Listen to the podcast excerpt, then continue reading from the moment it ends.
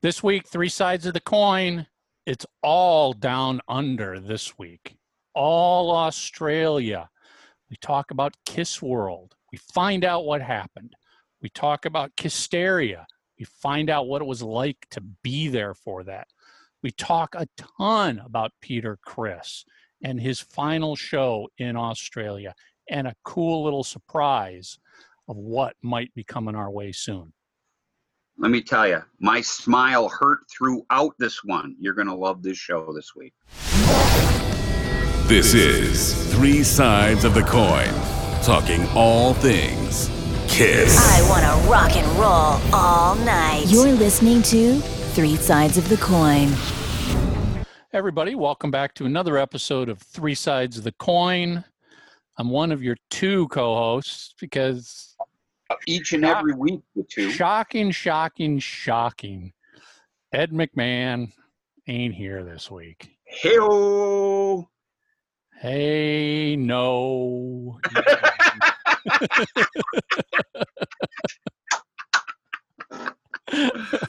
Who is this Ed you continue to speak I don't know. It's I mean, you and and- I every week. and we did try and get Lisa to join us because now that we've switched to Zoom pretty much permanently, it's much easier to record multiple people. But she Is that the hot chick who shows up every once in a while? Oh yeah, she's the hot chick that makes us go. Ugh. That's what they say all the time. anyway. Yeah, but it is exactly. true. We, love- We end up looking like Beavis and Butthead when she shows up. it. because we are. yeah, we are exactly. Um, so it's just Mark and I with an incredible guest who'll be here in just a second. Um, so of course, because Ed Hayno is no longer here today, I, you know that might be his nickname now, Ed Hayno. Know. Um, got no comments to read. He doesn't read them anyway when he's read here. them anyway. Yeah, he sits down, and when I ask him, he finally starts searching for him at the last minute. Um, but I think we should throw out. We're recording this on the birthday of the demon, Gene Simmons. Happy birthday, Uncle Gene. Yes, yes. 70, uh, 71 years old today. mhm. I hope he's doing well. Yeah, he seems to be. Every once in a while, you see a few pictures of him and Shannon up He, in I'm Canada. surprised. He's he's laying so low. You know what he I really mean? is. And uh, you know what? I, I tell you what, I'm hoping that he's really enjoying his life. He's so earned it. I mean, it's maybe one of those times in his life that life is making him relax. I mean, forcing him. Yeah, you can't do business. You can't fly across country and do that appearance and all that stuff that you live for. so enjoy it. You know, enjoy it. He's again. I tell you what, you know, Gene's just one of those guys, and you know, he he, he just brightens the room up whenever he walks in. I mean, there's just no two ways about it, and uh, you know what I mean. Just uh, glad he's in my favorite band. I, I am too. I mean, I've all you know, and this this is related to somebody we'll be talking about with our guest, but I've always said that about Peter. Everybody's like, why doesn't Peter come back? Why doesn't Peter? Because you know what? Maybe he's actually quite happy being retired and enjoying his life, and he doesn't need to. I mean, what's wrong with that? He's earned it. He's earned the the right to just quietly retire and stay out of the limelight if that's what he wants to do. Yeah, let me tell you um, a little foreshadowing here. Um, guys, this guest we had on this week, probably, and I know I've said this before, but I really mean it this time. Seriously, one of my favorite, if not my favorite, show. What an incredible guest we have this week. Um, the Kiss Geek Talk is, you know, is on stun this week. I mean, it's it's it's the Geigometers all the way over to the red. The the minutia and all of it is just off the chart this week. Uh, yeah, and what a great, deep, deep kiss discussion we had. And let me tell you, I, I am, I even said it midway through the episode. My, my, my face hurts from smiling so much. I mean, this guy was just nailing story after story and comment after comment, and, and what a great, passionate Kiss fan. And again, something that's even cooler. He was boots on the ground. He saw one of the Australian shows in 1980, and we talked about the buildup of, you know, Kiss getting to be how big it was, and we talk about how big it was. And we have a huge, in depth Peter Criss discussion, which this show has needed for quite some time. And and some he drops a little bomb that yes. really perks Mark's eyes up about maybe, maybe a Peter Criss live album. Which I think you guys are going to be just as excited as I am and was to hear. So yeah. So so this this week it's all Australia. We're joined by Peter Hoffmann, who talks about Kiss World. He talks about Kissteria in Australia. He talks about Peter Criss's last show because he was the promoter for it in Australia. So many great stories, so many great memories, such great insight from somebody, as Mark said, boots on the ground, who was there, who did it. We finally get the truth of what happened to Kiss World. Why did that disappear? Right from the horse's mouth, as so, they like to say. Let it roll. Peter Hoffmann. Want to get your official three sides of the coin logo and shocker tee? Now you can. We ship worldwide. Get yours online at shop.threesidesofthecoin.com.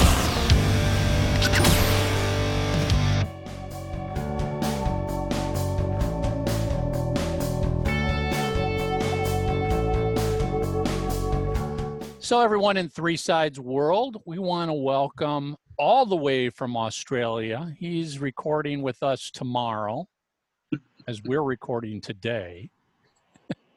we want to welcome Peter Hoffmann. Peter's in Melbourne, Australia, and a uh, couple things. I'm sure there's a lot more we'll talk about, but a couple things that Peter's going to talk about are he he's the promoter who brought Peter Criss to Australia for his very last show in Australia. And he was the, the man behind, if you remember, correct me if I'm wrong on my dates here, Peter, but Kiss World was what, 20 years ago? Yeah, two, 2003, 2004. Okay, so 17 years ago, you were the man behind um, Kiss World, and and I'm not sure, Mark how much do you think fans know about that Kiss World thing that was going to happen in Australia? Because it never officially, like, launched, launched. But if you were kind of inside the Kiss bubble, you heard about this amazing thing that was going to be built.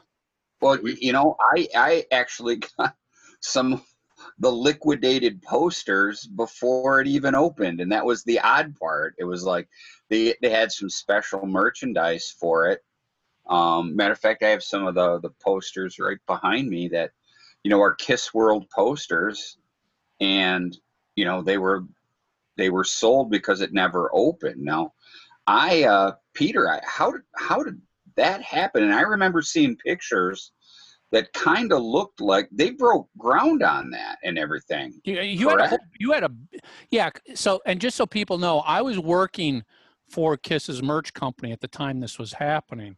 Now, Kiss World, I don't think, correct me if I'm wrong, but you didn't license that through Sony Signatures and Signatures Network. You went right through the band.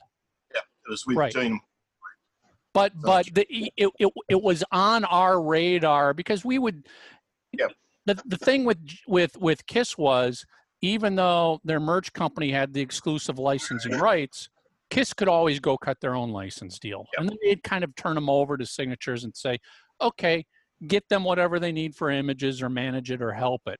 So that I remember it in the office and I remember this Kiss World and I remember seeing initial drawings of what it was going to look like and then the building and you know the the interior photos and the merch. I mean, this was for for recent Kiss fans, if you think of the um, Kiss Coffee House.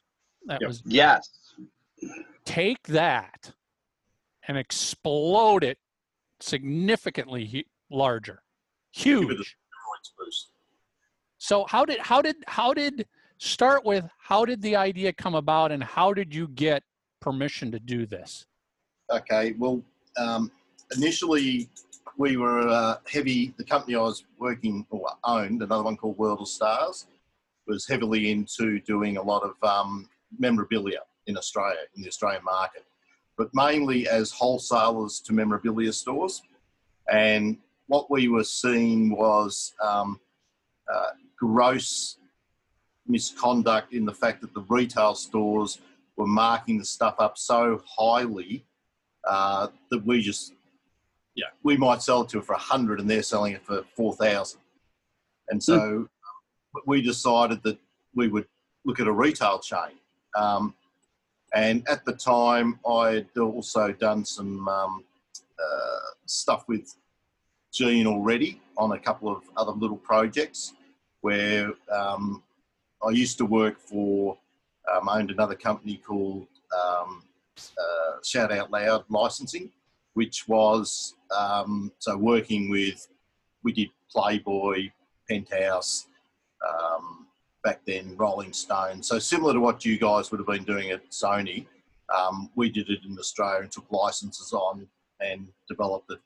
Um, so I was tossing around with Gene about that, and then um, he mentioned something about a to me about a Kiss World travelling amusement park.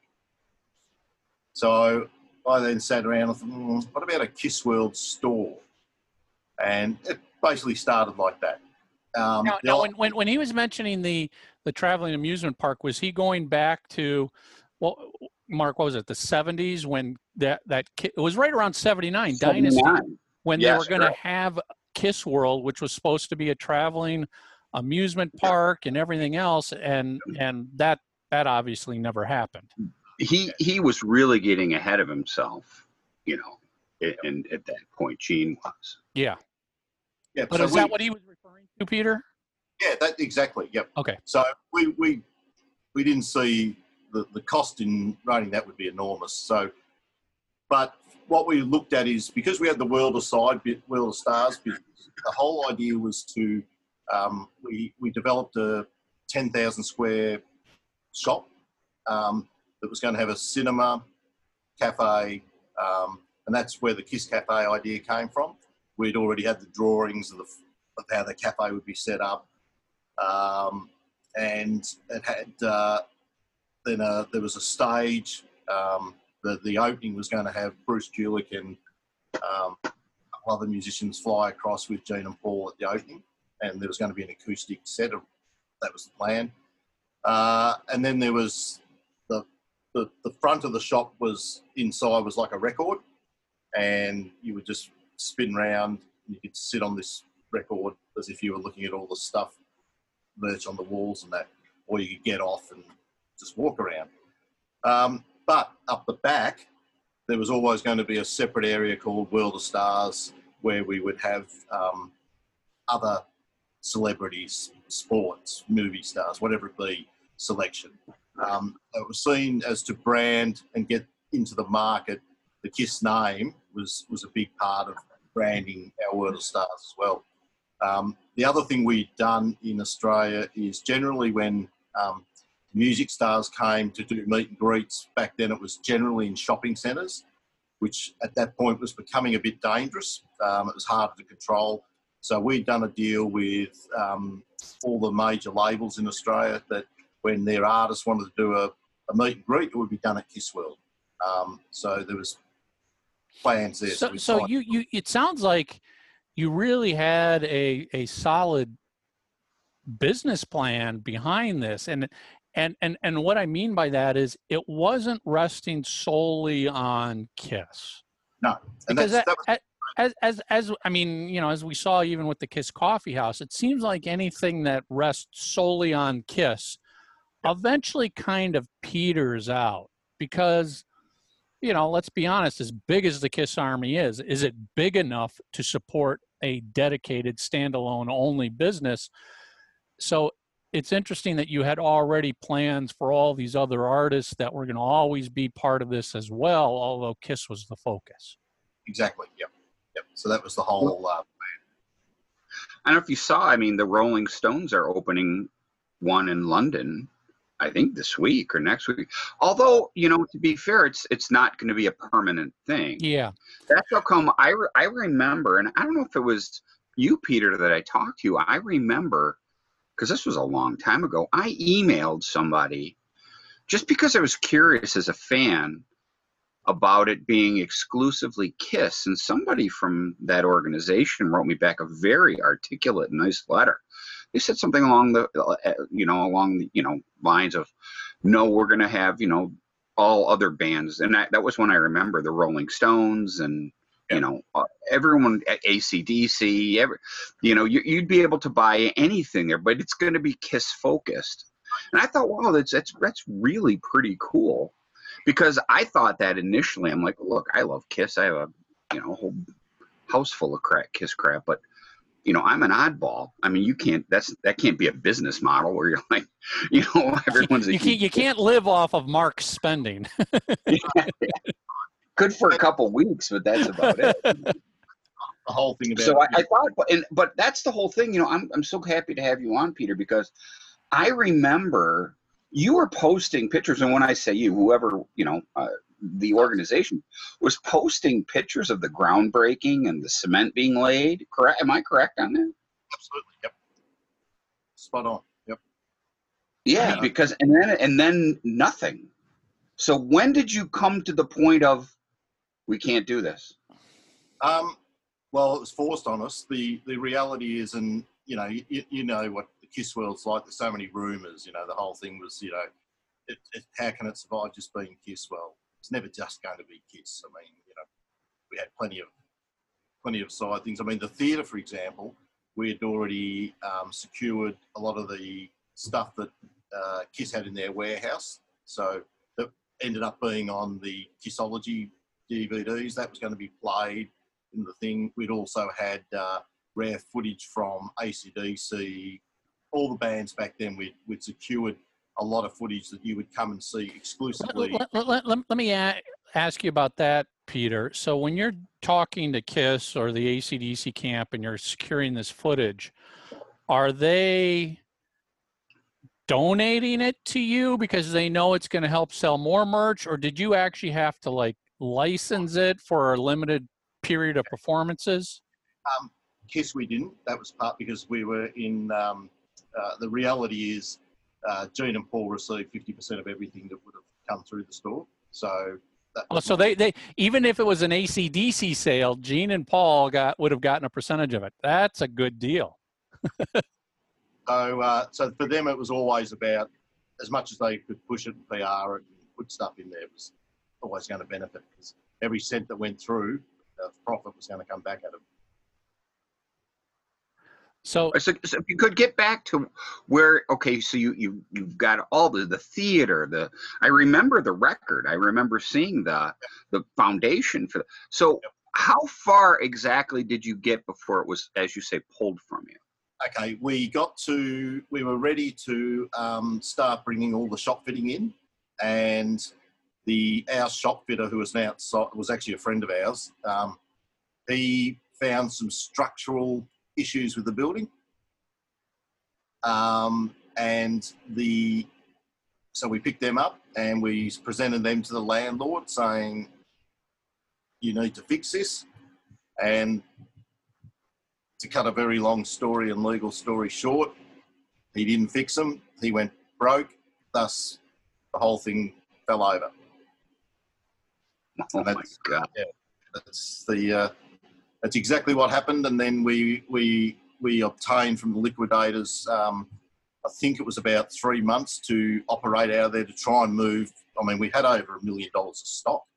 yeah, I Um, mean you you were and and everybody should keep in mind Kiss World wasn't just going to be selling the typical license crap. You you I'm, I'm assuming you probably would have had some of that, but Yep. you were doing just like um the Kiss Coffee House did or or the Kiss Mini Golf does now.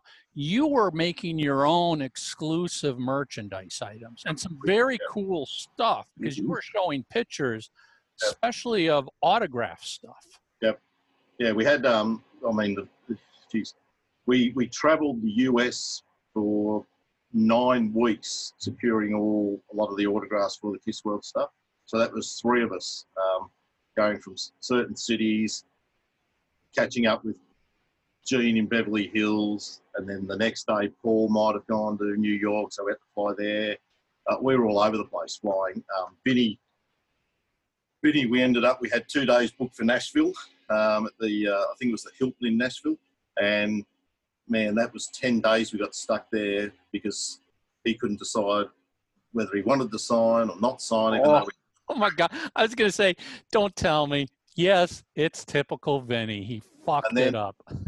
and then uh, so we eventually got him to sign him and then uh, the day he finished signing him he hands us a legal letter from his solicitor saying um, my contract is for me signing these but you haven't got the rights to my image Oh, Jesus.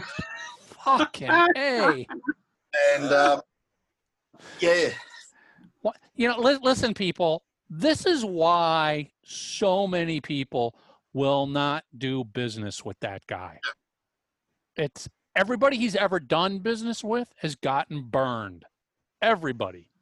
so that was a, a, a $15000 thing we had to fix up then on the spot because we had the Jesus. And like our legal people said, what are you going to do? Go to court, fight it. It's going to cost you more than what he's asking. That's why he's doing it. He knows that. Um,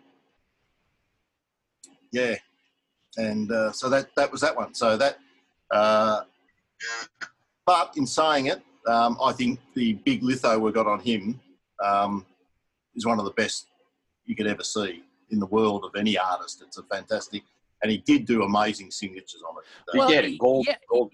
Yeah, and, and and keep in mind, I mean, this was again 17 years ago. Vinnie was literally gone off the Mhm. radar. Nobody knew where he was. There wasn't even thoughts of him coming back. So that Kiss World showed up and goes, "Well, we got some new Vinnie autographs." People were kind of like, "What?" Eh, You When- know, we didn't even know Vinnie was still alive, basically back then. We had to sign contracts that we wouldn't disclose where he was to Gene and Paul. And um, even when I, I landed there and I was speaking to him on the phone, he was he'd found out that I got on quite well with Gene, and so he was convinced that I was a, a, a spy for Gene to, to flush him out. Um, so I had to go and do a stat statutory declaration at a police station to say no, that I'm not going to divulge, and all this stuff. It was God. it was bizarre. So, um, but one day I might write a book about it all. Hey, you know, Vinnie's available if you want to do a convention with him in Australia. Like, do you want to know that story? Oh yeah, please. if there's a story there, yes. After, after we did the Peter Criss one, the um, the, the the bloke we had who came out with Peter um, ended up working for Vinnie. Yep. He contacted me and said, "Look, Vinnie's going to come to Australia." I said, "I said I couldn't do this again. This is what happened last time." He said, "Oh no, no, he's changed. He's changed." And so, um, if I've got one weakness, I'm a bit of a, I'm a bit of a, I want, yep, I can do this. We can do it. And sometimes common sense goes out the back door. so we started the process. Um, we agreed on a price, and I will say everything was going great. Vinnie, we we're talking to him; it's fantastic. He was excited. Um, and then, probably eight weeks before we were, it was all agreed to announce it, came the clause that if I don't come, I keep the money that you advance me.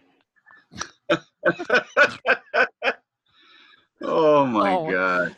God. I said to, so then I, because at that stage, then Vinnie became um, uncontactable, um, and I had to go through his PA. Um, and I was speaking to him, and I said, "You got to be kidding me!" I said, "So, what happens?" Oh, well, the the amount that he wants, and then it changed to he wanted his all the money up front. Um, and yeah, so guess what? Didn't happen. At, at least at least you got out of it before you lost money because there's people who have lost money on that guy. Mark in the US, some a guy called Mark was a promoter. He lost. He rang me and was talking to me about Der- Derek. Derek. Sorry, Derek. Derek. He Yeah. Derek Derek is the guy who did the Atlanta Expo, which brought him back, and then Derek was trying to put on um, the two shows at Graceland, which uh, you know, and so, at some point in time, Derek's got to come back on and give us the scoop because he's told me privately what's happened. Yeah. Uh, unbelievable. I mean, and it, and it basically, I can just let's just say this: it mirrors exactly what you just told us.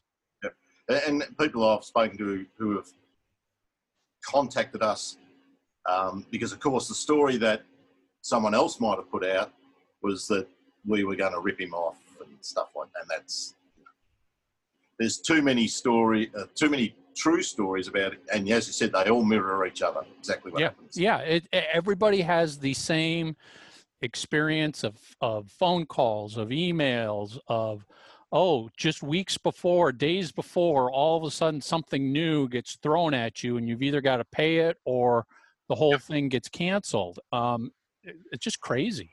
Yeah, and it's I mean it's like it was the, the, the crazy one was that if he got to the airport and felt um, uh, uh, felt nervous or, or did, just couldn't do the trip, he would be able to cancel it and all the monies would be released.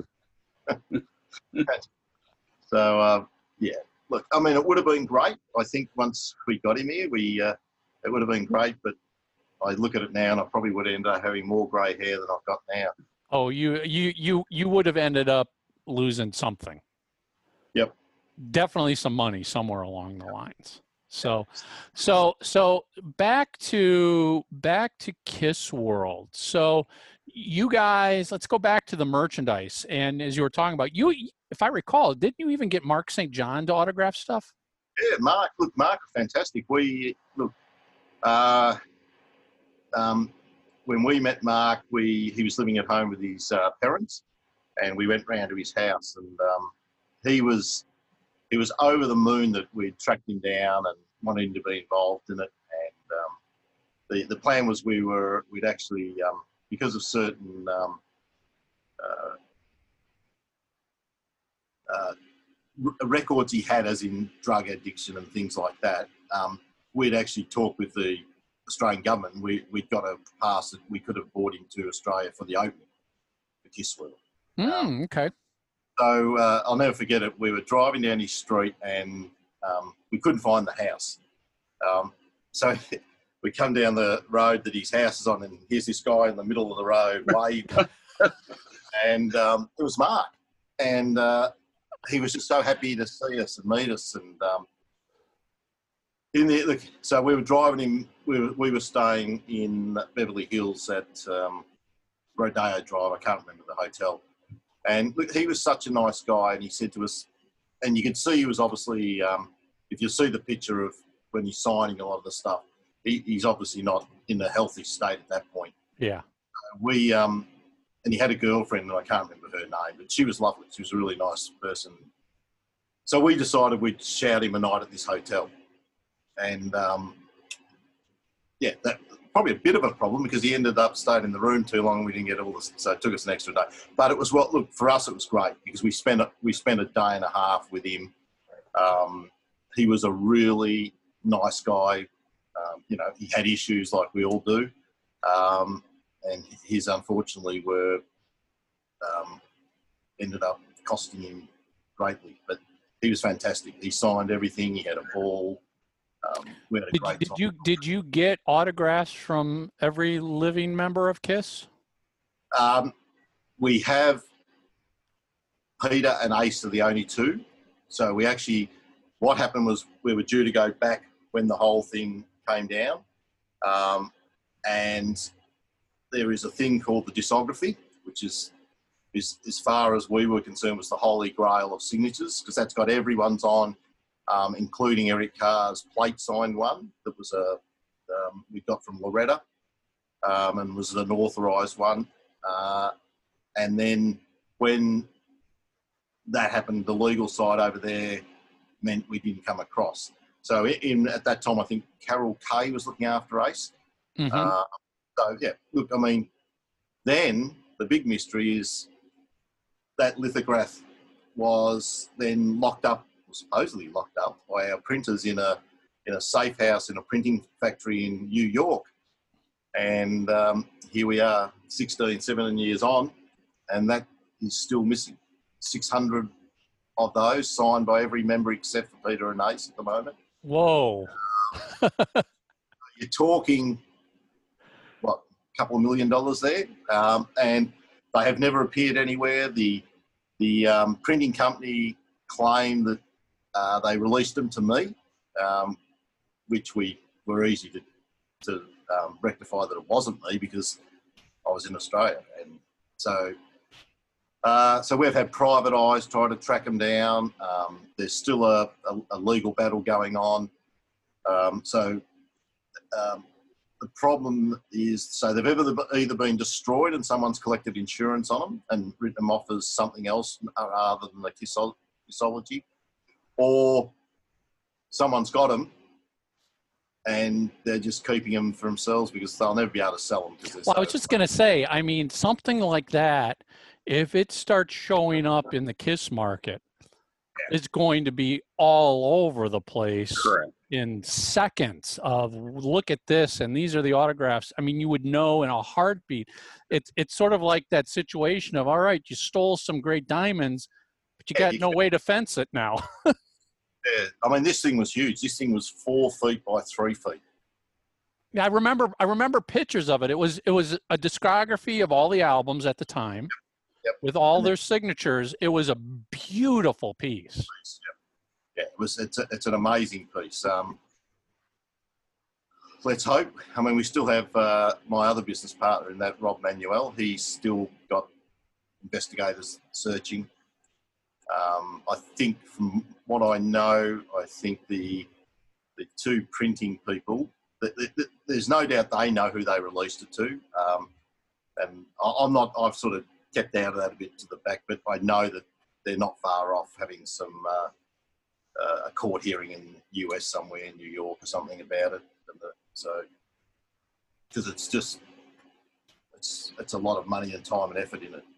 It's a lot of time, money, effort, that and a lot of value in those products. That if you got them back, there's you know there's collectors out there that would buy that stuff in a second. Yep. So, uh, let's hope.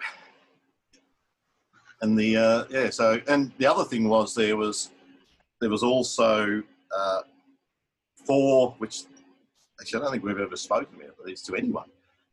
The other thing that got stolen was there was four rare photos of early Kiss of the individuals, and we had those printed up on uh, on a similar type stock, very very good stock, and they were going to be signed as well, and they were amazing black and white photos, and they're gone too. They're not auto. Hmm. You never got those autographed, but they were printed up. They were ready, yeah. Oh, sorry, Gene and Paul's have been signed, yeah. Oh, Gene and Paul's have been signed. Wow. Yeah. So again, they they went. So yeah, it's where they are. So anyone out there, will offer a reward. Yeah. Hey, Peter, I got to ask you a question. Um, being that you're a big Kiss fan, did you see Kiss in 1980? I did indeed. Yep, at uh, Waverley, VFL Park in um, Glen Waverley. So there was uh, 45,000 people, what we call our football ground, AFL football. Um, we got there the night before, slept overnight. It, that day was 40, 40 degrees, so it's about 110. Whoa. Um, it was that, and everyone was outside, packed outside waiting to get in and squashed because everyone, because there was no allocated seating. It was bang, you rush through General the door. admission. Yep. Um, they actually got the fire trucks and got them to squirt people because there were so many fainting because of the heat. Um, and then, uh, yeah, the guys, the night started. We all got in. We got really good. We, we sat on the first level so you could actually see over the top of the all the uh, fans going nuts and jumping. Um, Kiss landed in a helicopter. Um, the, there was a band called the Eyes, which were the support act. You could you could not hear because the the crowd, Australian crowd there was just going, "We want Kiss" from the second they started playing. Mm. they ended up finishing, I think it was five or 10 minutes earlier because in between their set, the Kiss helicopter landed and the crowd just went berserk. So there was no use in playing. No one was paying any, and you couldn't hear them. It was, it was just an amazing, yeah, night. It was, it was unbelievable. I still, you know, they nobody.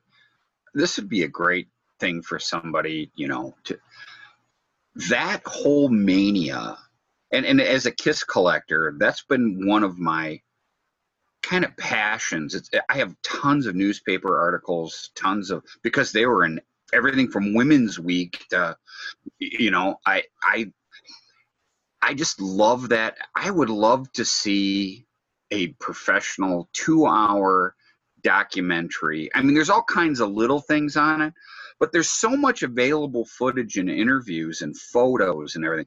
I'd love to see, like, just even Kiss just to do two hours on just the mania because I'd love to see it.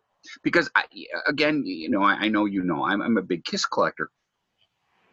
You know, Kiss was, and I have an ad to prove it, Kiss was supposed to go to Australia in 77. When they did the Japanese tour of 77, because I have the ad out of a trade magazine for a company that was saying, hey, our new client is Kiss. We're sponsoring their 77 tour of New Zealand, Australia, and Japan, you know, in spring of 77.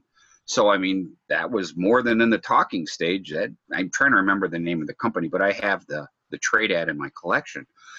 And, you know, I always wonder what would have happened if they would have, you know, hit your shores then. I mean, it's it's all a big what if game, but the mania that was they called it Kissteria at the time, if I remember down there, was, was um, just Beatles esque. I mean, well, it's probably even bigger than the Beatles because I, I can remember going to, they were staying at a, a, the Southern Cross Hotel in Melbourne, which is no longer there. But you, you couldn't walk down the street. It was, the Southern Cross was on one of our main streets through the city of Melbourne. And day and night there was thousands of fans just perched outside the building. And I can remember actually talking to um, uh, Eric Carr when I came over in, I think, 19, the Hot in the Shade tour, I was over there with him. And he was saying he couldn't sleep at night because the noise was so loud 24 7. And so he said he would get out and just look out his window. And he said it was, he said he couldn't believe he was involved in this. That, you know, this was, that was just a few months after he joined the band. I mean, and it was, you know. was- you just, and, and all, here's where I'd like a documentary to end. I have a really cool um, newspaper clipping of it was early '81, and they were saying how there was like literally warehouses of Kiss merch that they were they couldn't even give away because the mania after they'd came just died like that. And they had the the show bags and the masks and all this stuff that they couldn't give away. And there's ads in some of the australian you know pulp sort of magazines of you know whatever two for one three for one sort of you know buy a kiss mask buy one kiss mask you get the rest of them and i was like wow you know literally just a couple months earlier you know they're pressing up all that stuff it's Yeah. amazing Yeah, well, the, the, the company that um, there's a company called Valentine's, which to come back to when I said I used to work for American Greetings, American Greetings ended up buying that company, but they were the ones that did all the Kiss tour posters in Australia. So, um, yeah, to find some of that stuff would be. And P- Peter, can you can you talk to that to some extent because that's as Mark said, that's a fascinating time period for Kiss, and we've seen bits and pieces. But I'm always more fascinated hearing from people who were actually there, lived there, went to the shows, experienced it. Was was that was that hysteria truly everybody just loved Kiss at the time, or was it a lot of as they say, jumping on the bandwagon. Well, gee, everybody's excited. I guess I'm excited about it because to some extent we've talked about this in relation to the reunion tour. Hmm. You know, the reunion tour, all of a sudden it became cool for everybody to like Kiss for about a year's period. Everybody, you know, you you might have listened Beth once in high school in the 70s. They're back, they put the makeup on. Everybody loves it. But when the reunion tour was done, and you could see this and everything. I mean, Psycho Circus comes out, that hysteria is now gone. Yep. So was that sort of the way it was in Australia too? It was there was a lot of was there a lot of people who were excited, but there was even more people who were just like, oh my God, it's like our team won the Super Bowl, therefore I'm a big fan right now. And when the Super Bowl is over, I'm done. Yeah, look, well, uh, yeah, I think to a certain extent, yeah. I, I mean, I there was a group of, I use my own thing, there was a group of ten of us who were absolutely insane Kiss fans. Twenty of us probably went, um, so the others came along. Um, but it, there, there was that whole. I mean, if you look at Shandi, for instance, it was huge in Australia, um, and that was you know that that was after um, they'd been, um, and that the whole unmasked. Probably unmasked was the last real massive album in Australia. It was massive, um, but there's look. There's been there'd been bands that had come before, you know, with the Stones, many of those bands, but none of them still had that hysteria. So that you know, people would still go and see the Rolling Stones even if you weren't a fan back then just to say you'd seen them. So Kiss definitely got some of that, but the the the bulk lot of the people were there because they were just Kiss crazy. It was it was everywhere. I the mean, thing that's what's fascinating to me is that on our shores, Unmasked was a turkey. It barely went gold. And down there, Shandi's getting massive airplay. And what uh, Talk to Me it was also released as a single down there. It, it- it was like, uh, uh, correct me if I'm wrong. I mean, those songs made it to the radio. Yep, they did. Yep, they were. Well, yeah, I mean, it's, fu- it's funny because yeah, over, over here you couldn't give away Kiss, but literally on the other side of the world, they were the biggest thing happening. Yep. Well, they had. Uh, I mean, our TV show at the time, Countdown, dedicated a whole Yep. Mhm. 25 minutes to them, which was unheard of. And then on top of that, at Perth, they filmed three songs with, you know, Talk to Me and um, Shandi, where they were, they actually were just miming to the record. Is that you? Because there's a really cool. Yeah, Uh, very cool.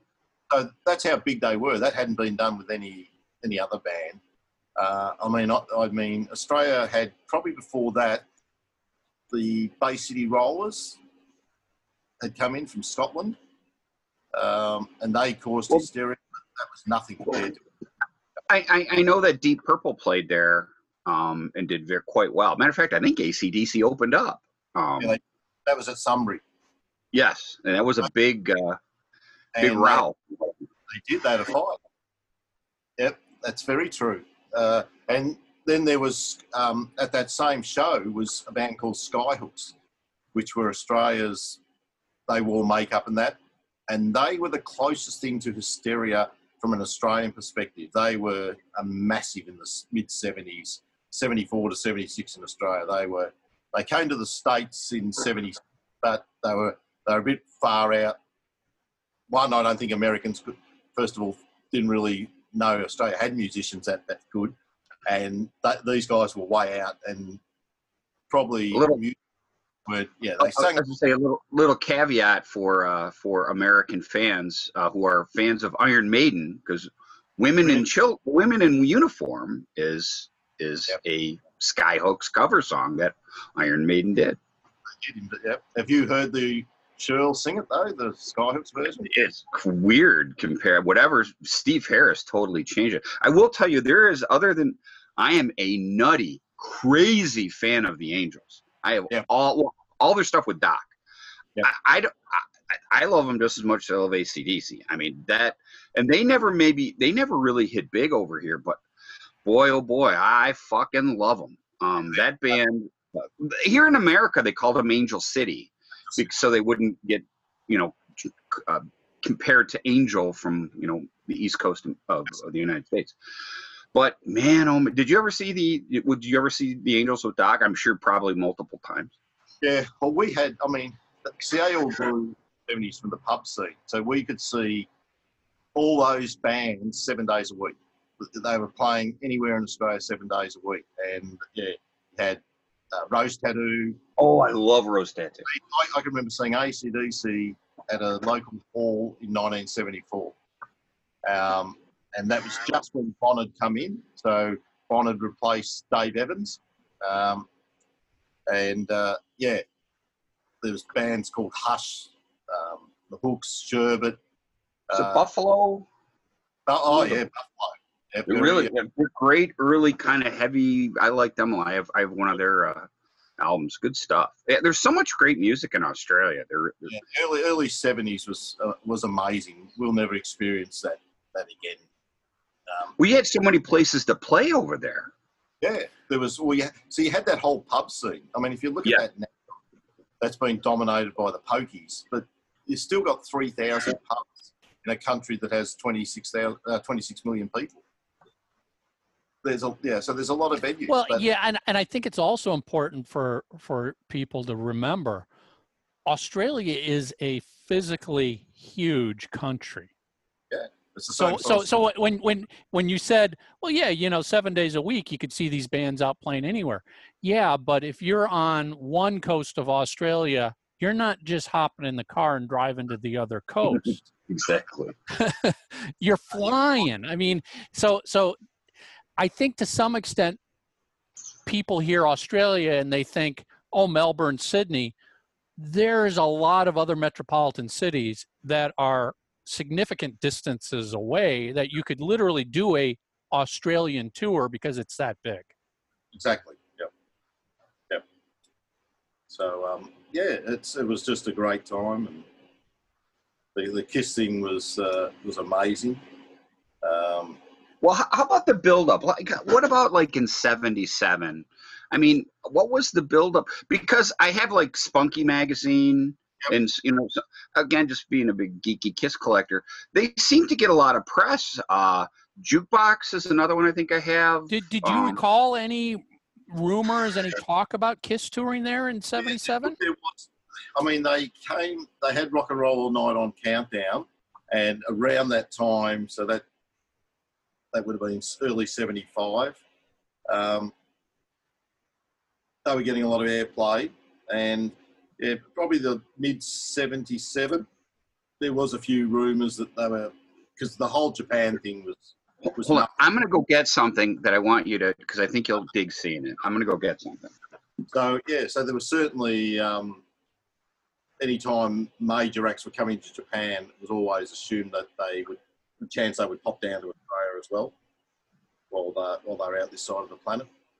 Was so so when when that was starting to happen around 77 was there a little bit of a hysteria starting to bubble that oh my god kiss might be coming here No, no, I don't. No, there wasn't really a hysteria. See, the, the thing that was interesting with Kiss I found in Australia, and it was probably similar around the world, was at that point you were a Kiss fan or you weren't. right I mean, I can remember getting in punch ups. Yep. By someone, of you know, saying, oh, you know, kiss of this or kiss of that, you know, wear makeup. And, you know, you get into a scrap. Um, so it was building up from that. So that whole Kiss Army theory is, is really what was happening. Um, Here, I want to show you these because this is what I was talking about. This is from 1975. Do you ah, remember yep, these? yep, that's I have all of them. All of them that I know. These are the music surveys they called them, right? These these were at your record stores, right? They used to come out every Thursday. Yep. All right, here's I'll just show you them and make sure you can the but that's the whole thing. That's why I wanted to ask. This is from 70 this is December of 75. Yeah, that would have been just after uh, Rock and Roll Night went on the first time. Yep. Um that one, you know, 76. But I mean these that's what I mean. So Kiss was being somebody was printing these things. Yep. Um you know, Yeah. Yeah, I remember Who- getting these. Peter, who was the? Oh, we lost. Where'd Mark go? Who was What the record? there? I don't know. Wh- Who was the record label for Kiss in Australia? Ooh, that's a good question back then. Um, that's a blank. Uh, Well, these were all. These were called the three. yeah, that's the radio. st- Okay, music survey. I don't know who was it. Mercury. I don't. I don't know. Vertigo. I think- Vertigo. Oof, Jeez, I can't Vertigo remember. was UK or Europe, wasn't it? Um, that's a good question.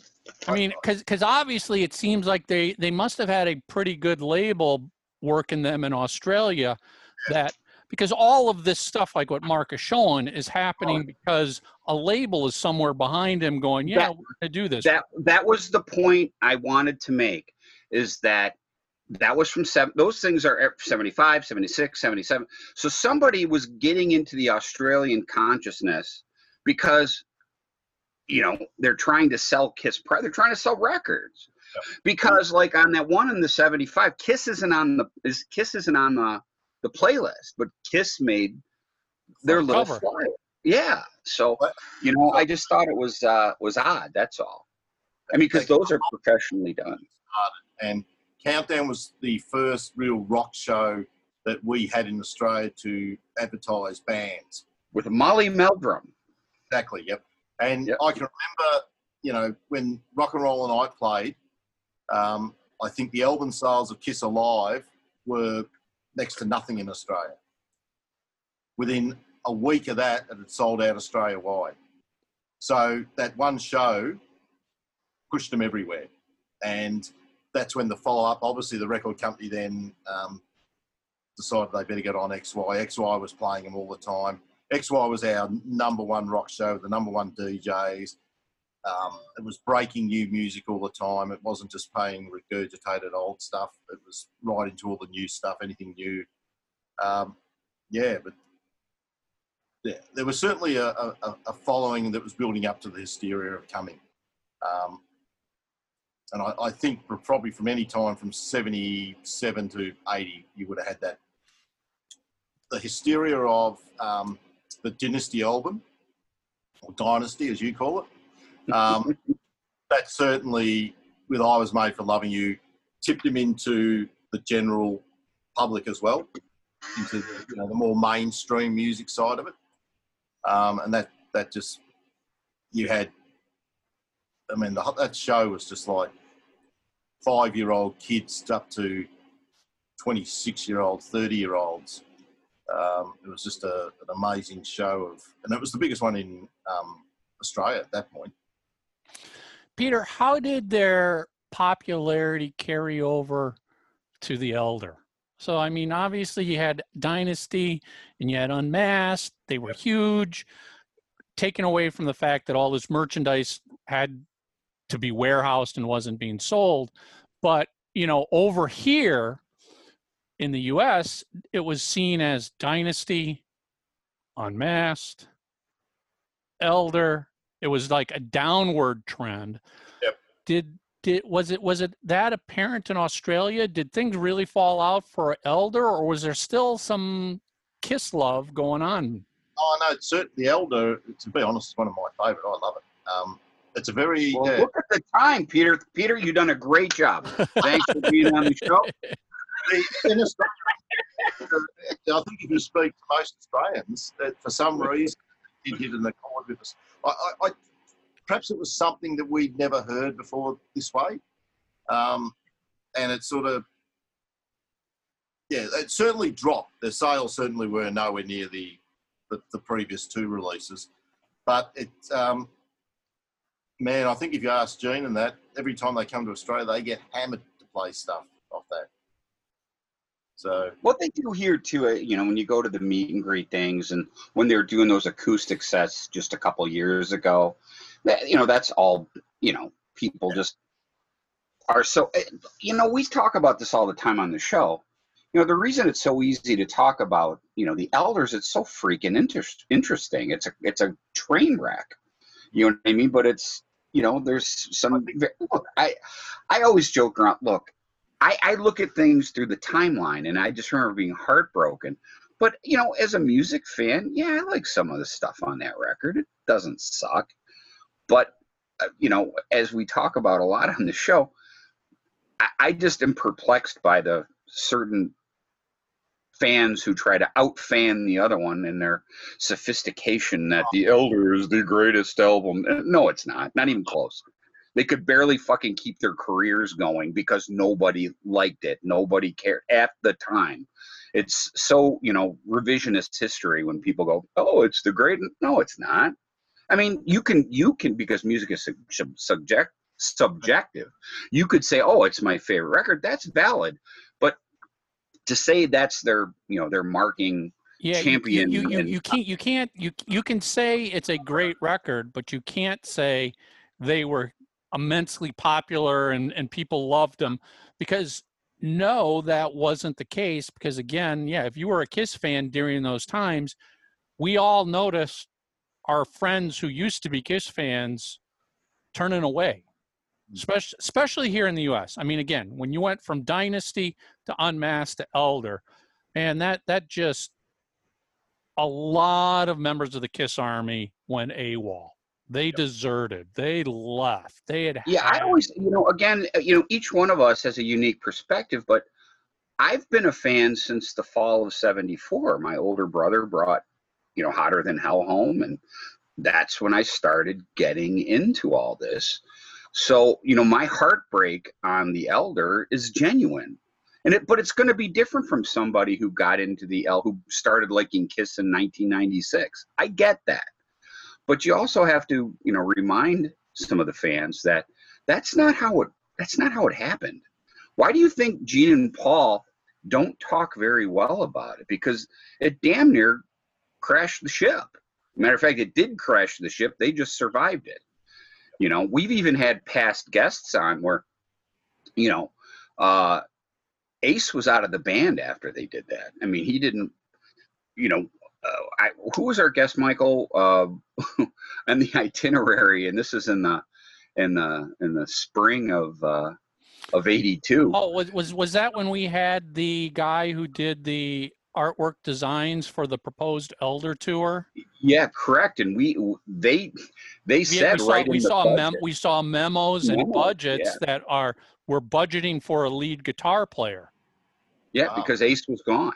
You know, we we were always led to believe Ace was still in there for the Elder. He was still there around the Killers, and it wasn't until Creatures that he left. Hmm. But we were seeing evidence that no, he was gone already. He they he. Let's put it this way: they knew he was going to be gone. Yep. Yeah. So in, in Australia, I think the first three albums, there was very lukewarm. I don't reckon many would have really known it. Perhaps some really hard, hard Kiss fans would have known about them. Uh, Rock and Roll Night on Countdown blew that album out of the water. And then the first time I really noticed more people talking about Kiss was Rock and Roll Over. That was, to me, that was the one where you saw people walking around with that T-shirt on, and that, that whole thing. That was to me was the album that everyone goes, you know, wow, this is becoming mainstream.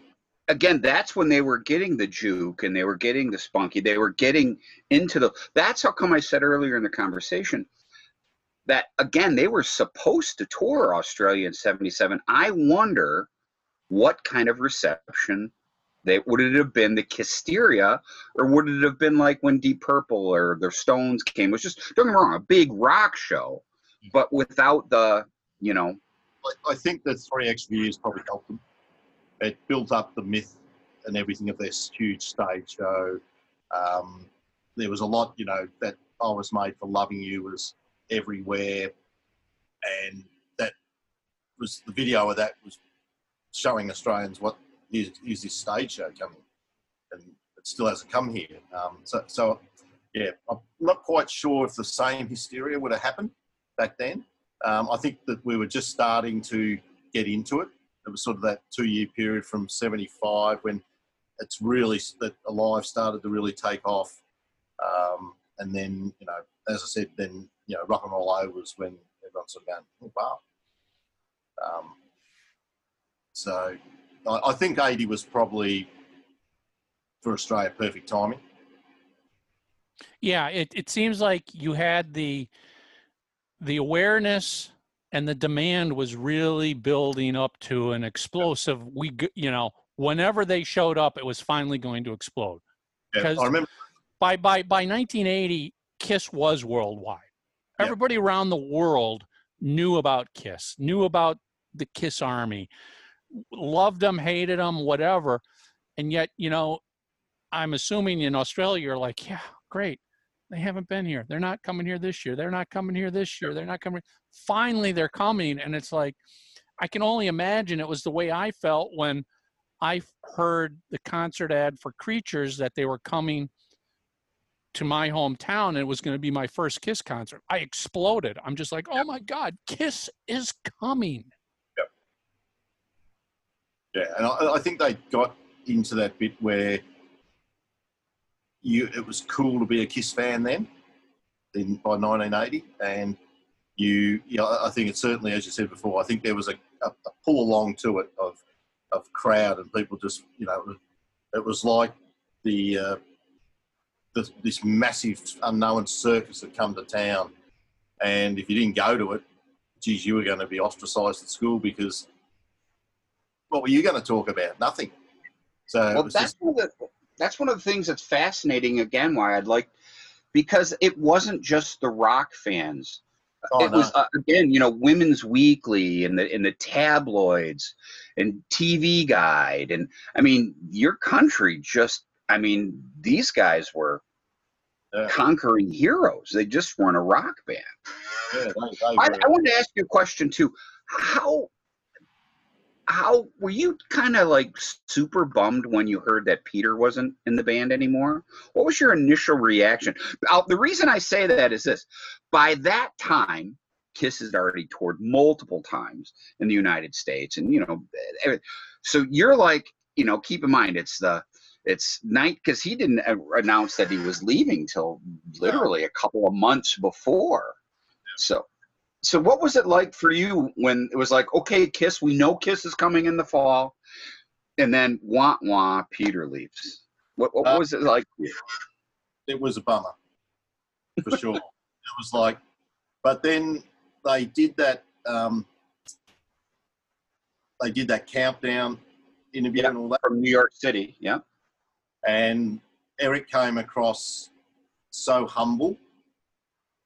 Um, I think that's what won the Australian fans. If he'd come across in an egotistical way, I think that could have caused. But he, he just came across such as a as a nice guy, you know, like he could be your next door neighbour. Um, so I, I think that that allowed the Australian fans to accept that they weren't going to see the, the full original lineup. Um, but this guy, yeah, he's, he's, a, he's a, he looks like a good bloke, and he was. Um, and down he came, and uh, yeah, look, it would have been great to see. That's probably the one thing I wish I had um, when we did see it in the um, the reunion tour, the farewell tour. But it would have been. Oh, that's the one thing I would have loved to see them. That 75, 76 period. Um, especially seeing some of the videos on them and that would have been pretty cool. But yeah, look, initially it was, especially the. I mean, the the the ones that hopped on the wagon didn't bother them at all, because to be honest, the the the the number one face being pushed was Gene. Um, number two was Paul. So they were the two that were on ninety percent of all the interviews um, in the magazines being interviewed. Well, I mean, let's let's let's be honest. I mean, as Mark's attested to in a few episodes, you know, Peter rare, rarely did interviews on his own anywhere, and Yep. and he, and even Ace, Ace was not a big big interview. No. It was always Gene and Paul. So I, I think that had one of those not been coming, that might have been a bit of a different story. Um, but What, Peter, during that hysteria, what are a couple of your biggest and best memories besides seeing them live? So everything that everything but the live show, what was something where you're just like, man, that was the coolest thing to see them in this paper or on this show or buy this piece of merch? I think the the biggest thrill I can remember was when I saw the news that they'd landed at Tullamarine. They were getting off the plane. That that was like, oh wow. Because I mean, we were, we were over the other side of the earth back in the early '70s. You know, bands, not many bands would come because it was such an expensive tour. Um, but yeah, to see that and to see they've landed, all of a sudden the reality struck in, and it was like, holy shit, man! I can remember my heart. And I can remember ringing my mates. My mates, you know, you get on the old telephone, and um, we'd all catch up. Oh shit, they're coming! They're here! They're actually here! And that, yeah, that was the start of it. And then the next morning, freaking hell, every every local paper, every daily paper had the photos, and yeah. So that that early period was amazing. And the other bit I really enjoyed was the night we all camped out before the show because it was all it was all just love. It was all everyone was there to have an, a ball. No one was there to cause issues and to have I don't know. There was probably ten thousand people camped outside waiting to get in overnight, and everyone was just there was Kiss music. People had their big boomers. Um, I can remember we had our my mate had his station wagon, and he's opened the back, and we got Kiss blaring out, and you stayed up all night. You, you just all you heard was Kiss music, and yeah, it was just it was like you'd gone away for a summer holiday, and here's all the people you only see every summer, and they're all in one, and we're all Kiss fans, and we're all loving, and no one's no one's causing any hassles. It was just fantastic. My smile is hurting from hearing that. That is I fucking love I, awesome. I love hearing that sort of stuff from fans. It's like you were there, you lived it, you breathed it. You know, here we're we're on the other side of the world. We only hear about it after the fact. What was it like to experience it? Mm. And then and then I remember when they opened the oh then they were they were doing a sound check in the afternoon. I think it was about three o'clock, and the, the, the roar of that crowd again because by then probably another twenty thousand. There was probably thirty thousand people waiting to get in. Then um, it was like you were actually watching the show because they were they were so loud and it was uh, the build up. And then when the gates opened, oh man, that was that was like it. And then of course, when you hear that Melbourne, you know, the intro, that you, you could barely hear the intro because of the noise of the crowd. It was it was just amazing. I mean, this this venue was that normally would hold eighty thousand people, so it's a big big venue. It was for football, um, and so there was I think there was forty five thousand there, forty five to fifty thousand on one side, and then the stage took up the oval. And yeah, it was um, just that noise. And I can remember, I always remember the because they came up from under the stage, you know, and you hear the zzz, zzz, yeah, the chain. Yeah. Oh man, your heart. That that was it because you knew shit. They're here. Um, so yeah, that they're probably the main things I remember from it. And yeah, then to be honest, I think once you got into the show, you were you were looking everywhere because you're trying to see the all the effects and um, not that it became a blur, but you were so intent on. Oh, what's Gene doing, or or oh, what's Paul doing there? Because it's so animated, and, and it's not like we'd seen them two or three times. We'd seen them obviously on videos and that, so you were sort of yeah. But it was um, and then yeah, I can remember. I mean, everyone left in just. It was like you died and gone to heaven. Everyone was out in the front talking. I think I think we didn't leave that. We had our car, and I reckon we were there for three hours after talking to people. It was just, it was just, uh, yeah. We were, we only lived ten minutes away. I don't even know why we drove our car, but we did. But it was, yeah, it was a blast. Back back then, as a Kiss fan, were you collecting and saving stuff as it came out? Was it were a lot of people, or was that sort of were you was that were were you were you not thinking of it from that standpoint? all my, I, I wish I had photos, my room, any poster I got went on the roof or the walls, it was just covered.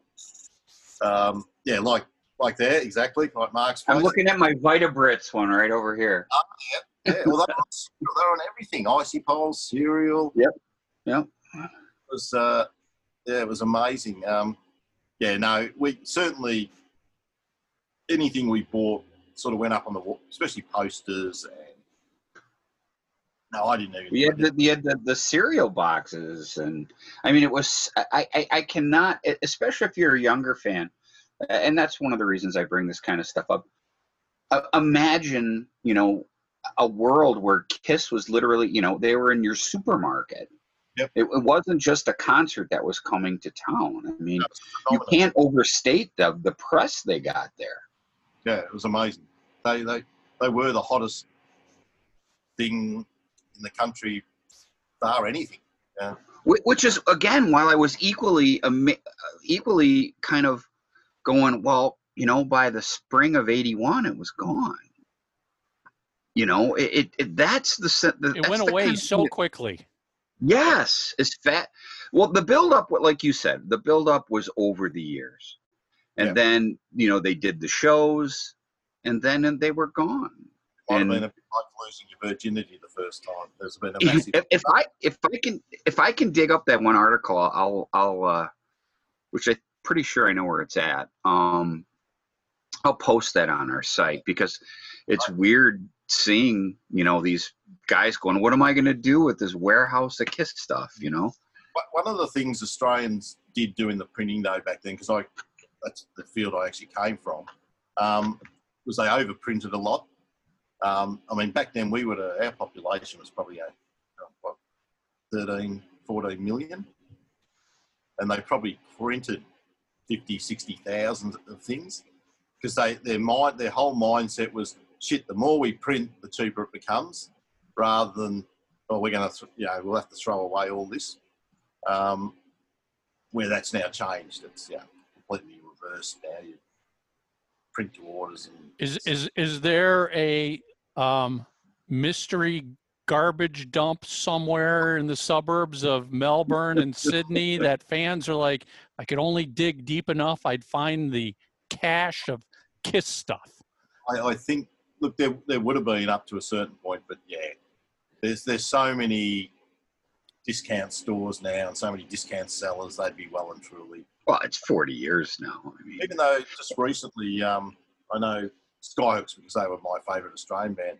They had a nine on transfer, and someone just recently found 300 of them in a in an office, an old office in Queensland. So, you know, if there's a lot of stuff being done, you never know when it.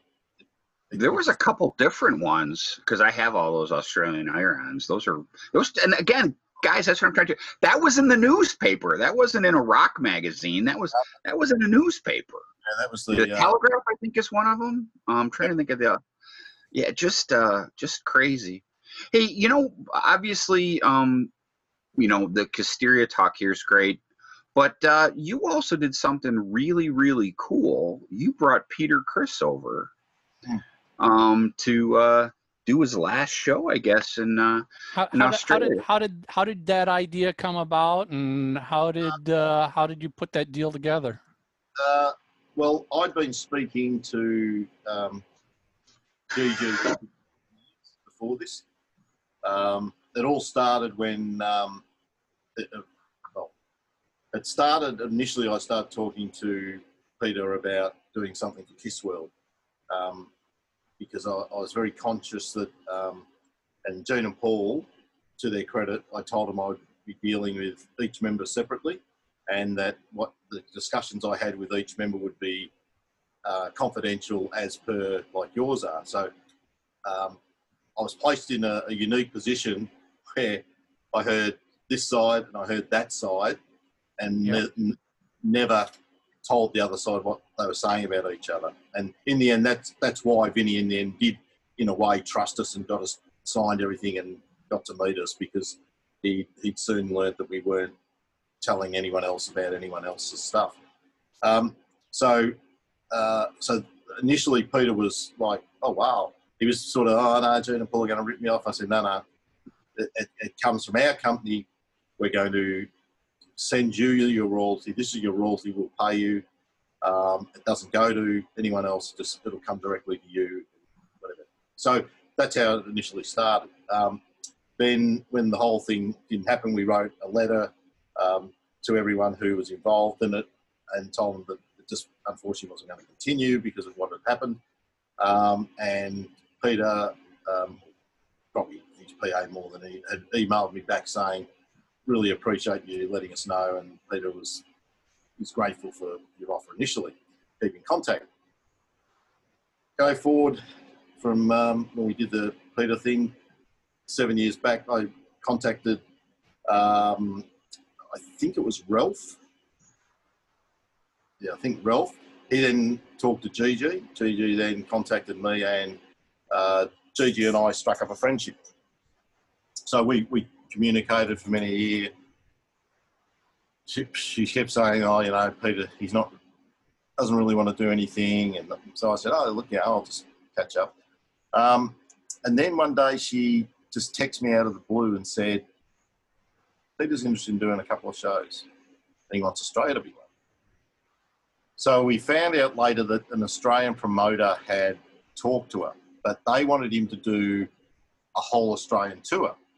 And she, she rang me and she said, Oh, look, I need you to do this. They're not listening to me. Peter wants to do one show in Melbourne and she also just heard we've also put on the KISS conventions in Australia. And he wants to come and appear at your KISS convention for you. So I said, okay. And so anyway, the promoter, well, leave nameless, still, I said, look, you're probably better doing him because they're, they're set up. She said, but Pete, he's not listening to us. We don't want to do a tour. And they kept saying, so I said, okay. So that long story short, I then said to her, well, here's the deal. So um, then Peter started getting on the phone, um, and we we hit it off really well. Um, he was uh, he had a few little quirks, but nothing to what I had after Vinnie. after Vinnie, everybody is is normal. Um, so look, he he was. Um, they were both fantastic. So um, no matter what anyone says, they um, they we paid for their airfares to get here. Everything else they made was on ticket sales and signing. So there was no blackmail of upfront monies. Um, they were they were great. He he came and he signed. He only wanted to perform in front of. We've got a, a venue that he liked, which was a um, at the um, Ibis, which was had this beautiful ballroom. So sitting down, it was 250 people. That's it. He said, "That's fine, but that's all I want. I don't, I don't, I don't want. I want to be able to come out."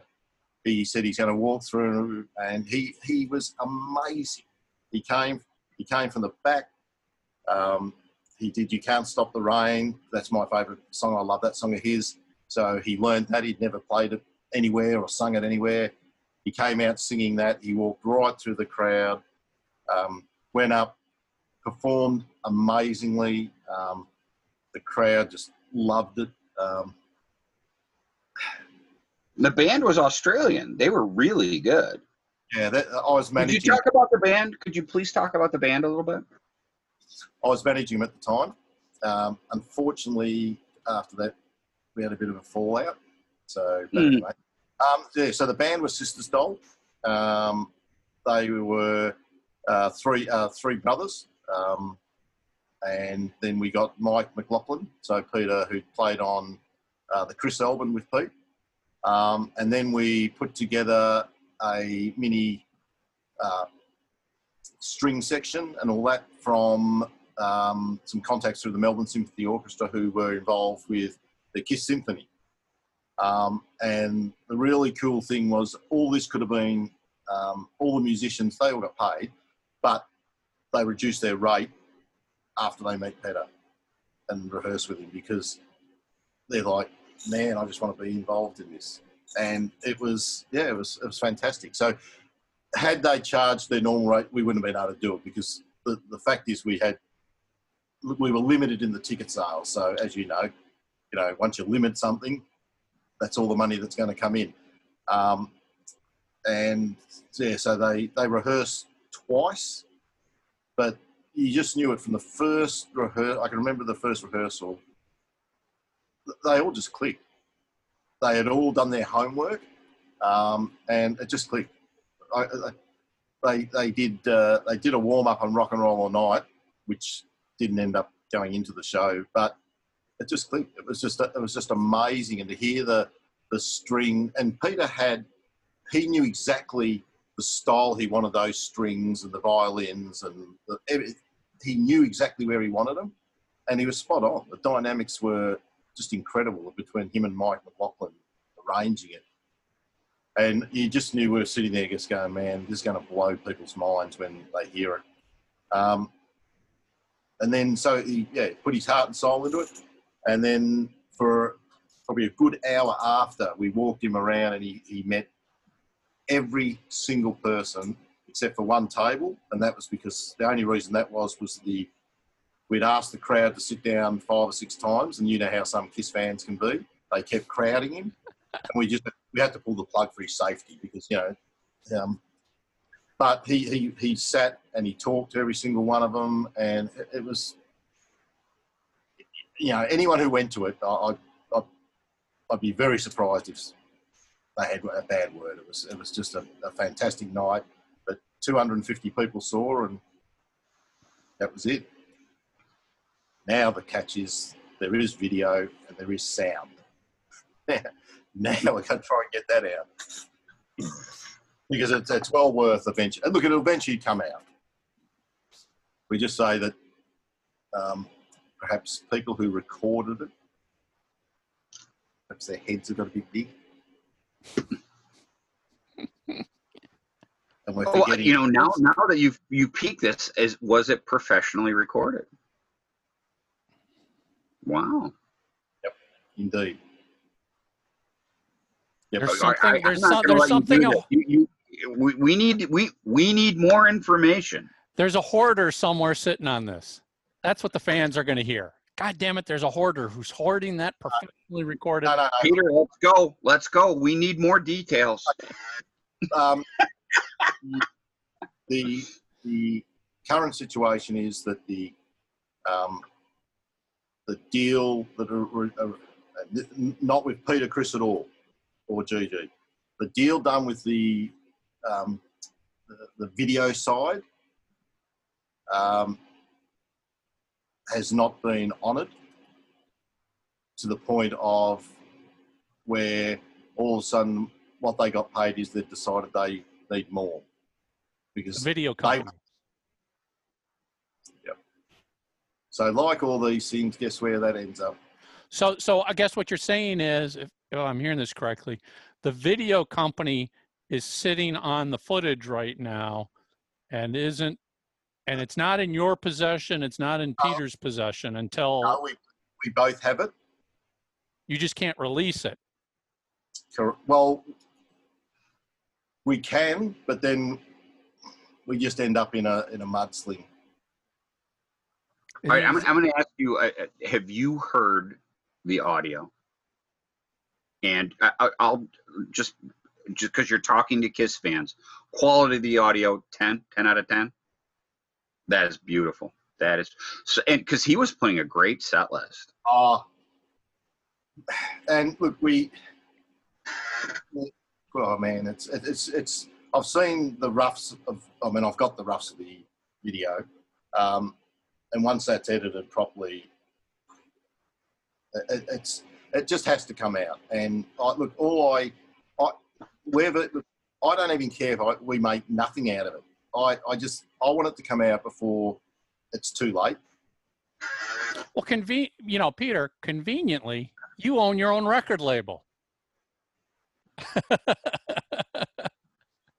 and we've got a very a very good music lawyer we just hired so So is is the video the issues with the video company also holding up the audio?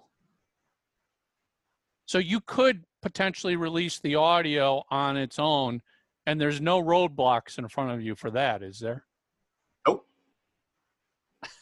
Boy, that's great to hear because all there is um, from like the New York set, you know, when he did the actual last last show that he ever did, is is you know, there's just fan film stuff, and it's it's actually a really cool show. Um, boy, I'd I'd love to see, love to hear something professionally recorded because you know, he was really doing, you know, some great songs and and uh, you know, and it wasn't the standard Kiss set, you know, like how Ace does. It was when you Totally hear uh, when you hear Strutter with all the horns and that, my God, that's just just blew me away. boy, boy, cannot uh, that cannot come out fast enough. I need to hear that. Uh, I mean, I the, the number one reason I would love to see it out is that it will show one person who has hung a lot of shit on Peter about his lack of vocals and musicianship. It will show that person because one thing I'll say is from those shows when some of it leaked out through the fans, there wasn't one detrimental comment to Peter from certain people. Um, because they couldn't be detrimental because he was brilliant. Those the Melbourne show, he was spot on. He he forgot a couple of words, but that was because he was singing from his heart. He he was he was. I remember one stage there, he, he was actually crying, and you know he, he was so overwhelmed that 250 people wanted to come and see him, and they were there with true love. Like it, it, it wasn't. These were people that loved him for who he was, and the, the whole night just came through. And I can say that the sound and the video show that. Well, I tell you what, no one's been tougher on Peter um, talking about his performances through from the reunion tour on than me. And the reason I say that is because I have a video and audio examples time and time again and and Mike you were close to the band at that time you know a lot of the politics that were going on at the time. You know Michael lived it you know? There was a lot of look it wasn't good and that was the that's the thing why i'm kind of fascinated with you know this show that you did with him in australia even the, the one in new york. It was just peter. There was no excuses. And if he didn't perform it was all on him. And i think he took those those those examples and he did the best he could and from everything i heard from everyone i talked to that went to new york to the people I've talked to in Australia, they all said the same thing. Boy, Mark, you missed a great show. Yeah. You know, um, so I'm really excited to hear, you know, some of the songs off of his solo record and hearing, like you said, Strutter with the strings, because you know what, Uh, for for, I think for those shows he really did show what he was capable of um you know when he really wanted to be. And that's the part that disappointed me as a kiss fan. You know from the reunion tour on some shows he cared some shows he did he didn't.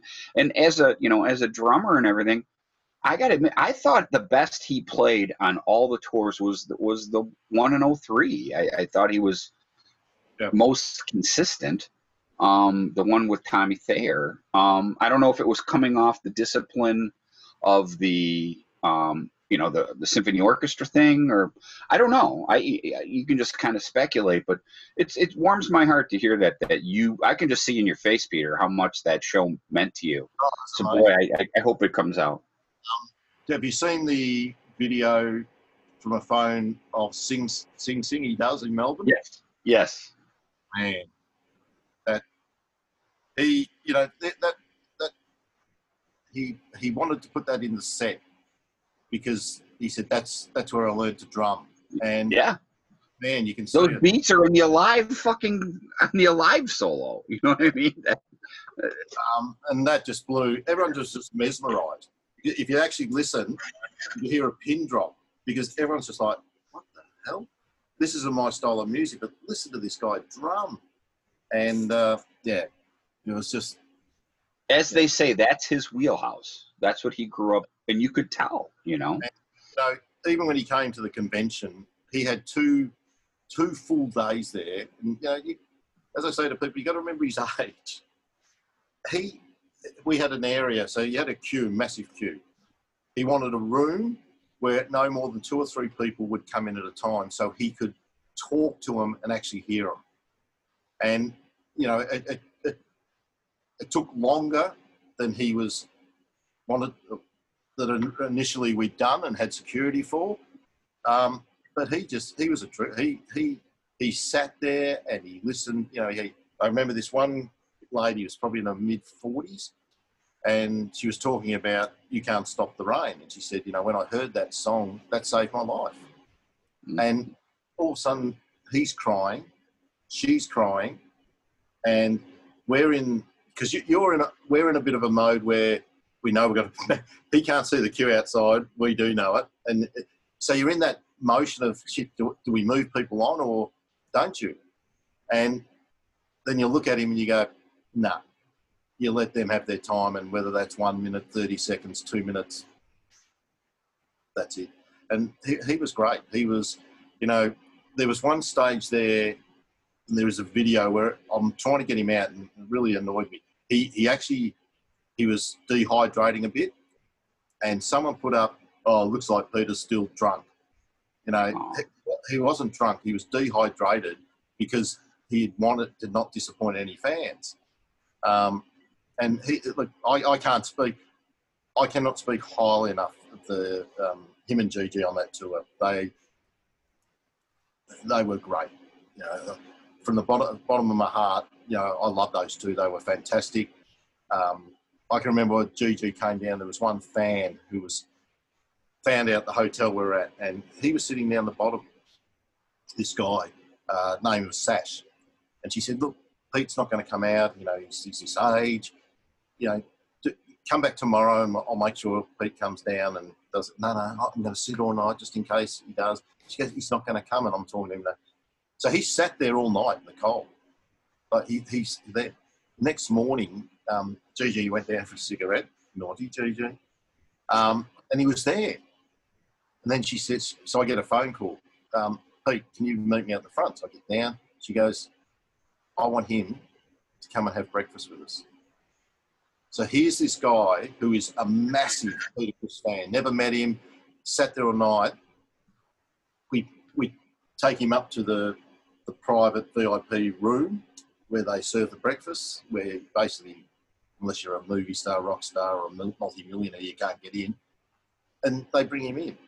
And he had breakfast with us. He sat there for probably an hour, him and Peter just talking about life. And, you know, Pete's going, why would you wait there for me? You know, and it was, it was amazing. It was, um, you know, I, have dealt with a lot of a lot of them over the time. Look, I mean, when I brought Gene out for a business talk in when was it 2013, he was the same. I saw a side to Gene that I'd never ever seen before, where he spoke. You know, he, we had three or four cancer patients that wanted to meet him, and he, cameras were kicked out, and um, yeah, uh, uh, they're the type of things that I I think what what this is all about. To me, money's all right, but these those special moments to me mean more than anything else. Just to to see people happy and to, to achieve something that they thought they could never ever. ever that, you know that that's that's one of the best things I got to witness in my years of working with those guys. Yeah. From working with the original band to you know the other incarnations that I worked with, yep. and they just all loved fans. Yep. They really do. Do they have bad days and bad moments? And do they get frustrated? Of course they do, just like every single one of us does. Come on, we yep. deal with a frustrated Mark almost once a week. And he's oh, Lord, what's the company hearing?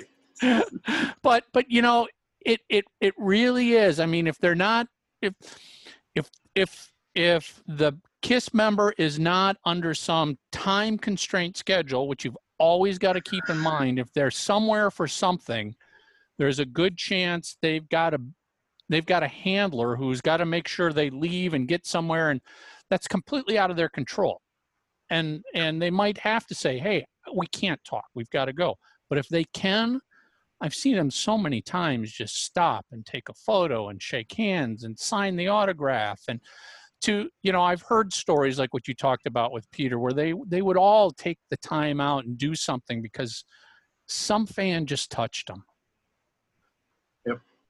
Yeah, I remember the uh, well, the last tour at Addy, I was having um, uh, Gene and I having some dinner at the Crown Casino. It was like it was like one o'clock in the morning, and the restaurant had shut. Anyway, he said, "Oh," so I said, "Well, let's go." And we get out the front. When I came in, there was no one there. When we go out, there would have been about a hundred people out there. Word had got round, and I said to him, "Oh, you know, I know another way around the back we can go." And he goes, "No, let's go." And he just came out and he just said to him, I'm going to keep walking. If you want to take selfies, have me sign.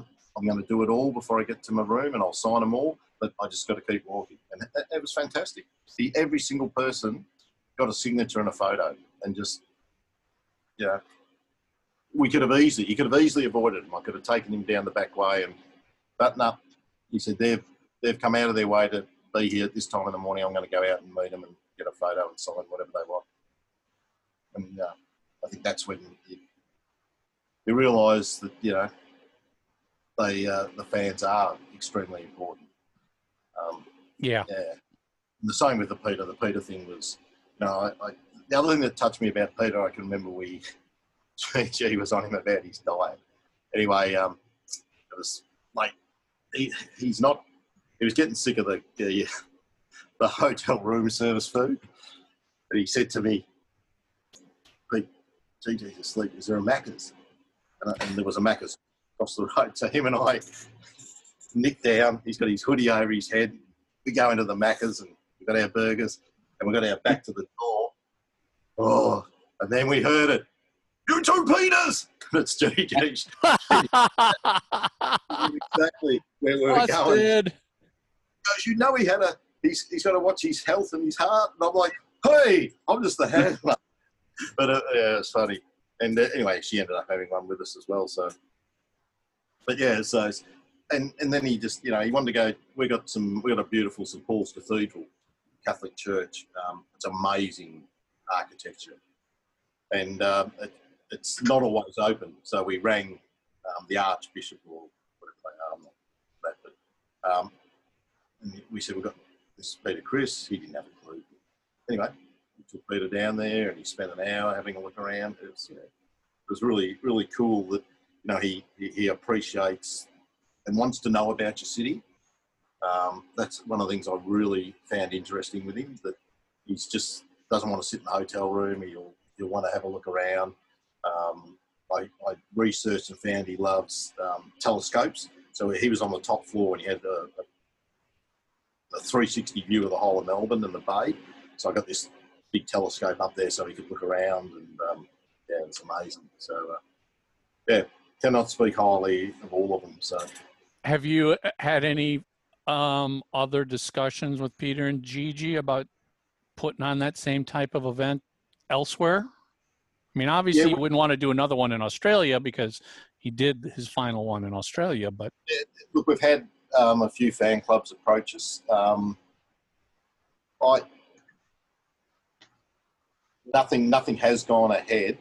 Um, I suppose in some ways but they were so good, and I know the work he did put in. Like the, the, um, and what you were saying before, Mark. Yeah, you're not going to Peter, and he'll admit himself. He, he, he's not about doing a tour. He, he's, his age is restrictive on that, and um, the lifestyle he wants to lead doesn't lead to that. Um, but look, it, it could there could be some more, but I'm not really sure. I, I, I think he had two shows that really touched his heart, and to him were the perfect way to hang it up. Um, so, yeah, I, it'll be interesting. But so I- so so then let me ask you. I mean, as as somebody who's worked directly with Peter on this, as a big Kiss fan, do you personally just think Peter is is done? Do you think there will be any more shows, or is he finished? Um, I'm a never say never person, but I, I, I think what I just said before is I think they are so, those two shows were so great, and he was on such a high um, as far as how good they were and the reaction. I I really believe that that's that to him is the perfect way to end his life side of things. Um, I have heard some of his tracks he did for a rock album, and they were actually pretty good. Really now? He's had it for a while, um, but uh, whether that'll come out or not, but now that I own a record company, we would certainly be very keen to put that out. Um, so I, yeah, that side of it. Um, yeah, look, I got I got to ask you a question once we're done, which I don't want to broadcast. Yep. So The um, I look. I know being an entertainer, th- there's always that. I, I think deep down that you, well, can I do one more?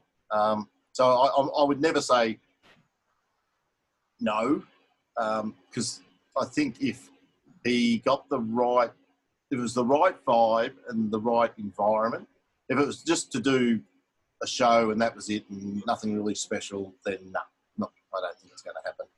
But if it was something around breast cancer or something along those lines, or something where he thought there was some real added value to, and the one thing I did find is uh, he's spirit, he's very spiritual. That that really surprised me how spiritual he is. Um, so I think if he thought there was a way that that that was big, then there's there is an opportunity that perhaps he could perform live. But I doubt. I, I think he's really Well, and and and and let, and let me ask you this because I'm sure somebody would want to know why I didn't ask. And again, I you don't have any further insight into this than anybody else does. It's just your personal opinion. If he was given the opportunity to tour one final tour with Kiss, would he go back and do it? I mean, based on your comments where Gigi said he doesn't want to tour, it's his, you know, his age and all that stuff. Do you um, you do you think he would pass on a full tour? Yeah, I do. I, I think if it was, um, I mean, if they said to him, um, I, look, if, the, if it was a, let's say if it was a 10 or 11 day show tour, possibly. I think anything longer than that, I, I, I just, I think he's, he's just not, um, yeah, a world tour, not a hope in hell. Um, a US tour, 50 shows, I, I, I doubt it. Um, and I s- come back and do a show at Madison Square Garden. Yeah, I, I reckon that that could be on the cards. The, the, the problem you're going to have is if Gene and Paul insist that um, Eric is still wearing the cat makeup won't happen. So let let you know we've been talking for I don't know a couple hours here. So before we wrap up, let me ask you this final question: when when you had him in Australia, did he give you any indications of his feelings about the cat makeup in current Kiss? no inside information on this. I just know how really sentimental Gene and Paul are for the very, very end. I, I, I would think there's no way they're doing a final show or a final couple shows without Ace and Peter in some capacity. Yeah. Um, that's just not going to happen. They are going to be included at the very, very, very end of this. Um, Yeah. Again, just how sentimental they are.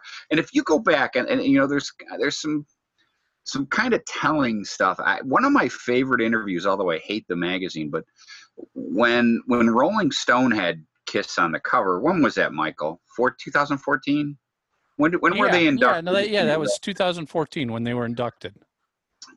because I the quote that Paul said says a lot. If you remember, and I'm paraphrasing here, Paul said something along the lines like, "Just, just so they know, Gene and Paul talk. We talk about them every day. Yeah. Meaning, even if they're digging into them or whatever, you know, between the between Gene and Paul, they talk about Ace and Peter every day. Yeah. Um, and or mention them. I think is what he said. Again, uh, you'd have to go look at the interview, but I just thought that was it's family. You know what I mean? If you're pissed off at your family member, but you can't Yeah. get them out of your soul, you know what I mean? They're they're there, and I think that's how Gene and Paul, for as much as they, you know, weren't getting along, especially then, because you know, if you remember, Gene and Paul, they wanted to perform, but they wanted to perform with Tommy and Eric, and you know, the the hall wouldn't let them do that, and all that stuff. Um, so you know, there's a little bit of bad blood going on at the time, but to have them go, you know what, as much as they drove me crazy, we still talk about them all the time, you know, or mention them or bring something up from the past literally daily. Yep. So I think Well, that tells you a lot.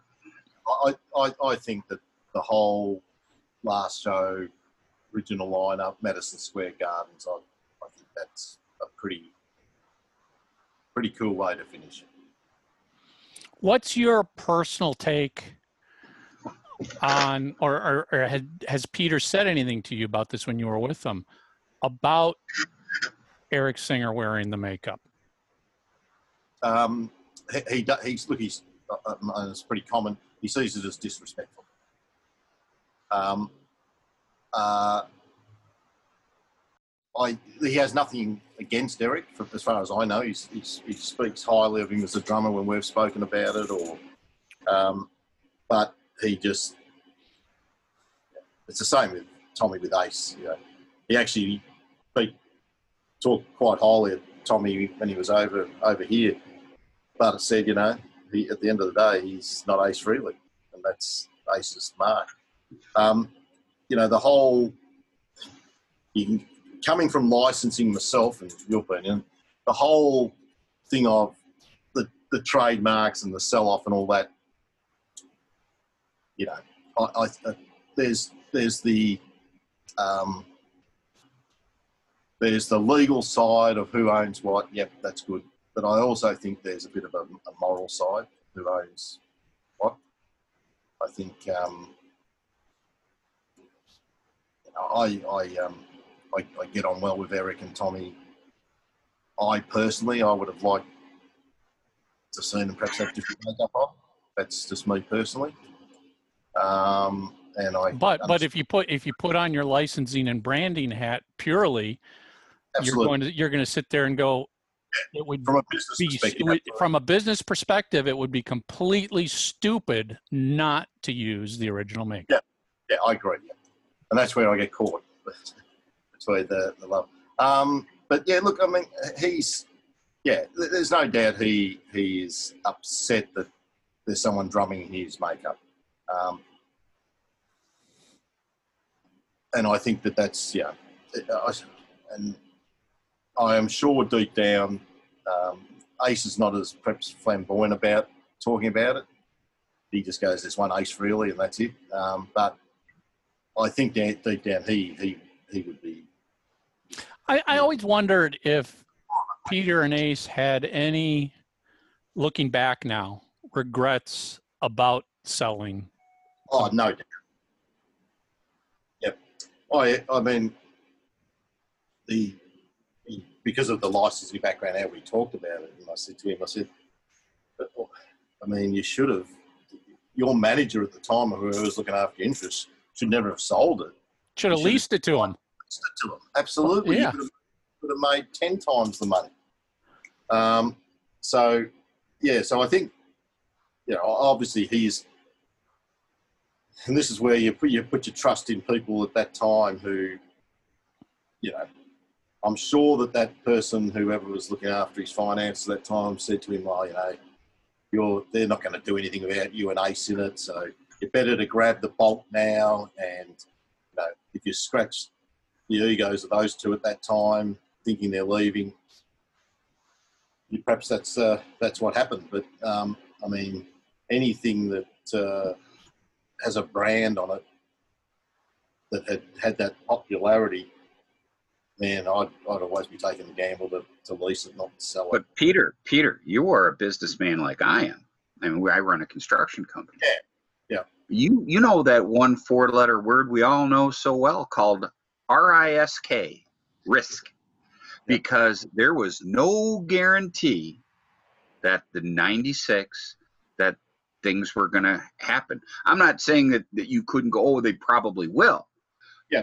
But how, how do you, how do you know back then when, when all this, you know, they, they got all this, sure, Tiger Stadium sold. Kiss was huge here. I could, you know, I'm from Detroit. Didn't mean it was going to sell well in Duluth or sell well in, like, like, you know, Gina said so many times, we took the risk Yeah, that's true. you know so so you know ace and peter were getting paid anyway. You know what i mean? They got you sign your contract you're going to be a rich man. But Yeah. you peter and ace did not assume the risk. And that in any business venture is where the money is. Absolutely. and you can you can romanticize it all you want but pure business principles tell you those who risk are going to get reward if there's a reward yes Yeah. You know- so let's fair you know, you got to even look back. I mean, it, from what we know, Peter sold his makeup at some point during the 80s to Gene and Paul.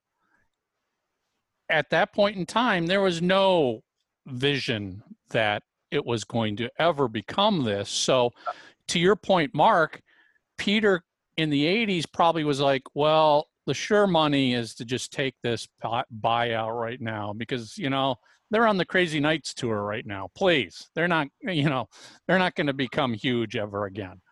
Um, they could have taken the risk and gambled that something more was going to happen with Kiss in the future. Yeah, Peter could have taken the, the risk then like you said and leased it year by year and maybe for those first five years it wasn't going to draw them squat but in the next 25 or so it would but nobody knew that. You know and gene and paul that's where they put their cards in. They put their that's what they banked on that it would pay off. It was a smart business decision. That's all.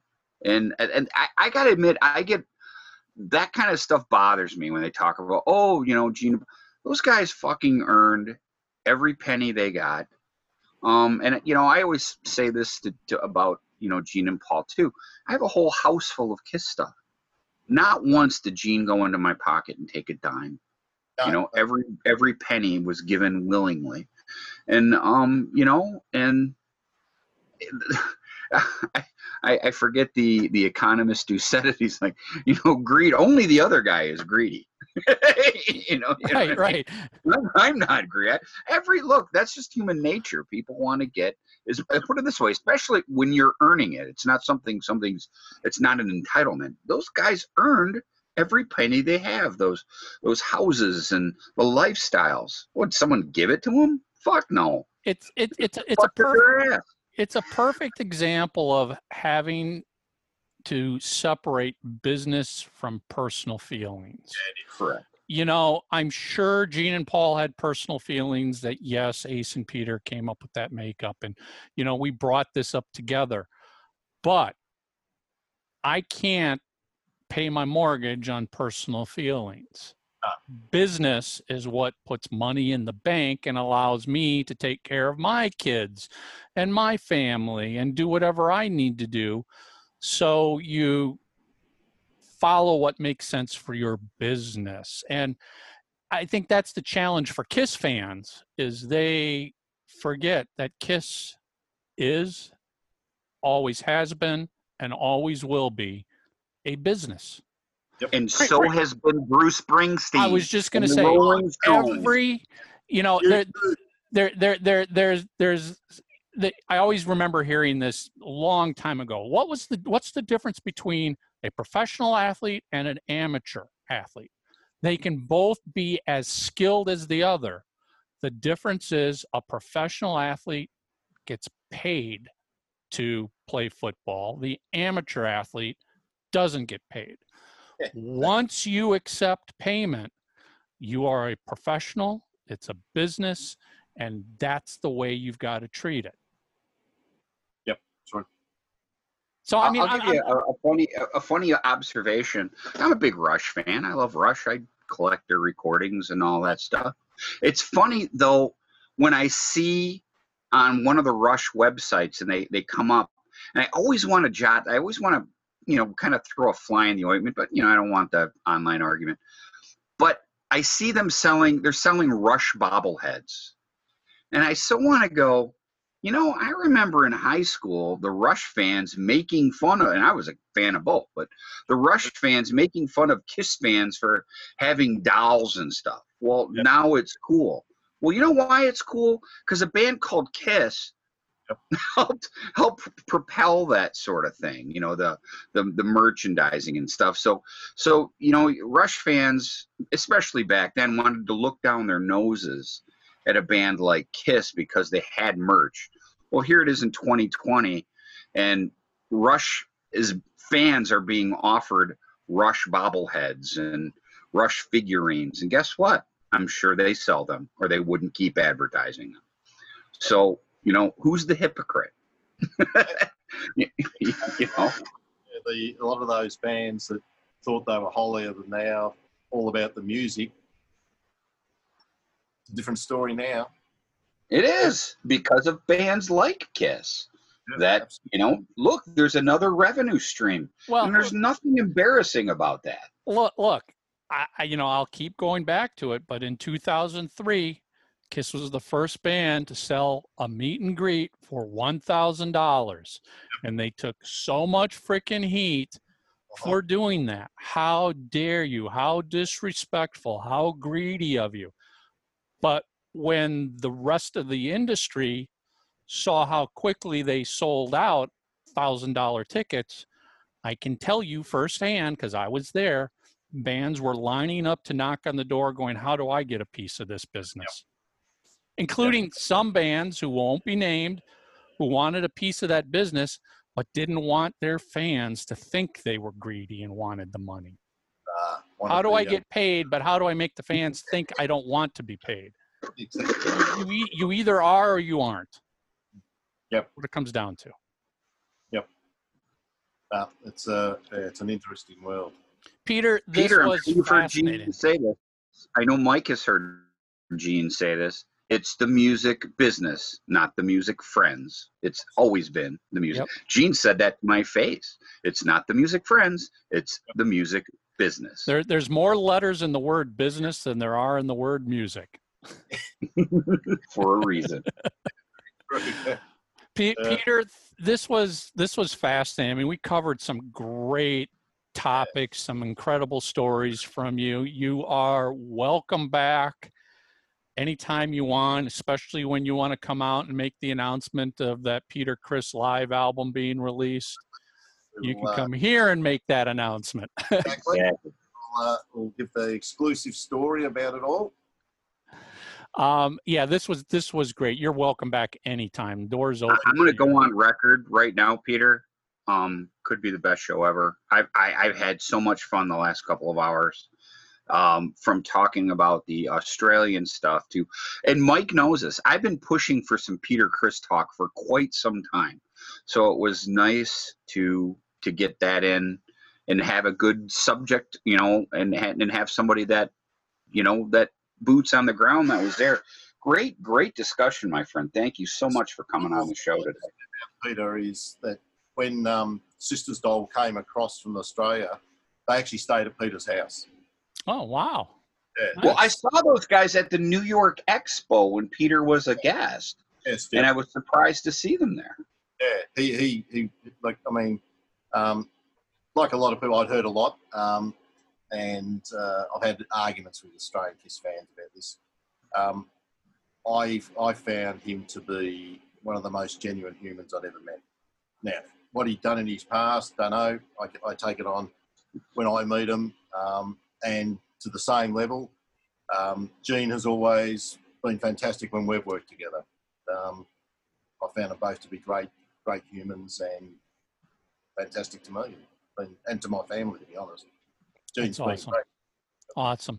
Peter, do you have anything you want to plug or promote? Websites, anything? Yeah, if look for all our news. Um, so Melodic Rock Records is now changing to MR Records. The reason mainly is so we can open the door to more more musical acts. Um, we don't want to be hammered into an area where if some young artist comes through and she's great in country and western and we believe in her, we, we want to be able to push acts we believe in, as well as take on heritage acts that um, that we want to re-release. The, the thing we've found staggering is how many heritage acts released LPs, but none ever released them on the CD. So we're, we're doing that with a lot of Australian acts, and we're going to do it with a lot of American acts coming up as well that um, have been hidden. So if you go to www.melodicrockrecords.com at the moment, you'll find all the news there or on our Facebook. Um, we're going to be looking forward to working with Michael quite a bit with a with a couple of. You know what? Maybe, maybe maybe we need to get Left for Dead released in Australia. I would love that. I would love that. bring it on. We, uh, I mean, the, the, the thing I've found is there is so many other independents and larger organisations wanting the stuff um, worldwide. Um, and yeah, so we, we want to be able to do that. And the, look, the beauty is you don't have to go and print 10,000 now to make some money. You know, you Right. can do do a, a, a reasonable um, level. Pete's the business partner's knocking at the door. Hang on one sec. Sure. I'll let you-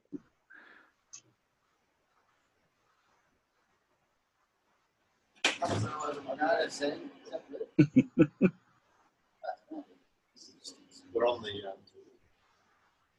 You bring enough for the rest of us?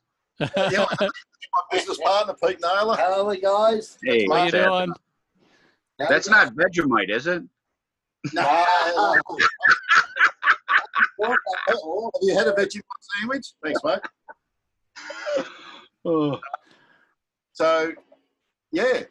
Look, any ideas you got like that? Absolutely. I mean, um, you know, we're now working with Ron Keel, Janet Gardner. We're looking at doing um, a special live album with Enuff Z'Nuff.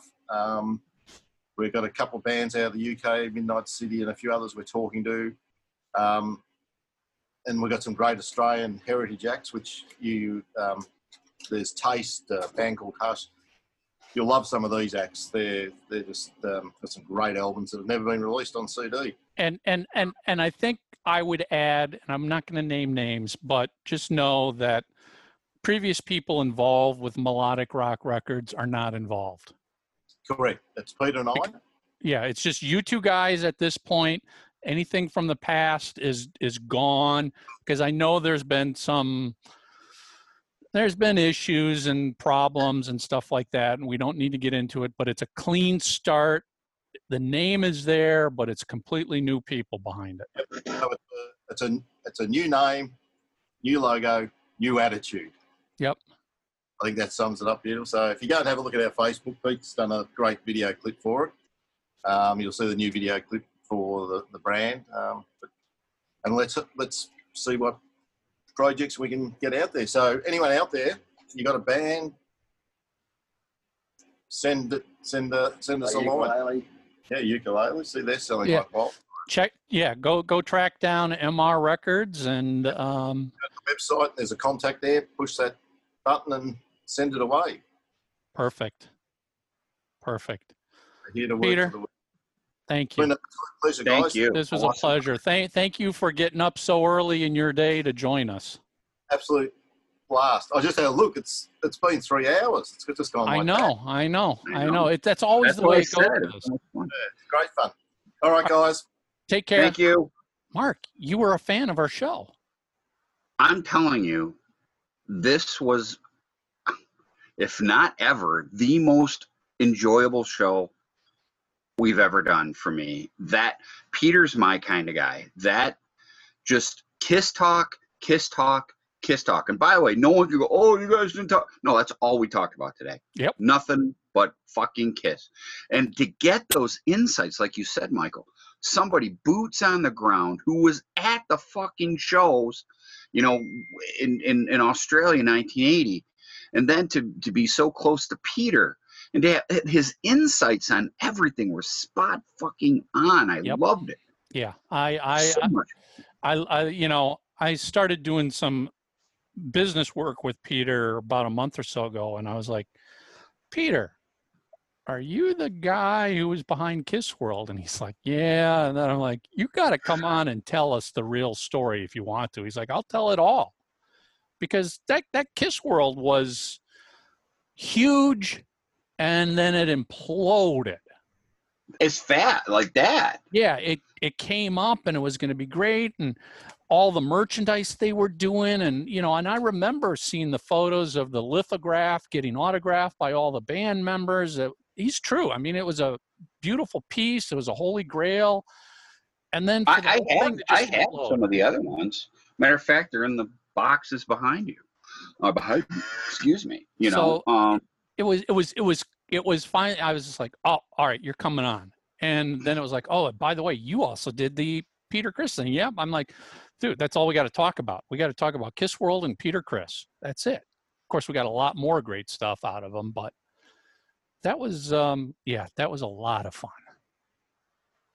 So homework homework wise um what did you learn what was your favorite story do you remember KISSWorld when it was being talked about? Now, again you know this was 17 years ago so it was pre social media. It was right at that cusp because that's where I saw the pictures were online. yeah yeah i mean i i you would have probably heard something on kiss online maybe some of the message boards maybe aol message boards at the time um, do you remember KISSWorld? Not the kiss world from 79 KISSWorld from 2003ish that time frame. Um, and then i guess peter criss did you see granted i mean we're talking australia here but did you see his final show australia? What'd you think? And would you buy a live audio and a live dvd of peter criss's last show in australia australia I would just look at the I would. set list. i would Again, there's some great. Matter of fact, our, our good friend Mike Brunn filmed uh, the one from New York, and you can just go to YouTube to see some of those clips. They're great. But and it's funny watching that. I'm I've I've always been God. I really wish this whole thing would have been professionally captured, and it sounds like it had been. Well, You it's in know, australia and it's out there and and according to peter it's got a quality of 10 you could see mark's eyes just popping out when that news was dropped Well, like I said, you know, I've been very tough on Peter just because, look, eh, just as a as a diehard, you know, Peter, for, for lack of a, and Mike, you know these stories about how he treated host hotel staff and all that. That stuff's all true. I mean, I talked to people who were there. mm-hmm. Peter, when he came back, made a lot of the same mistakes he did in the late 70s towards the fans and towards, you know, to the people he worked with. Mike, you, the very last show, you know, you know all about it.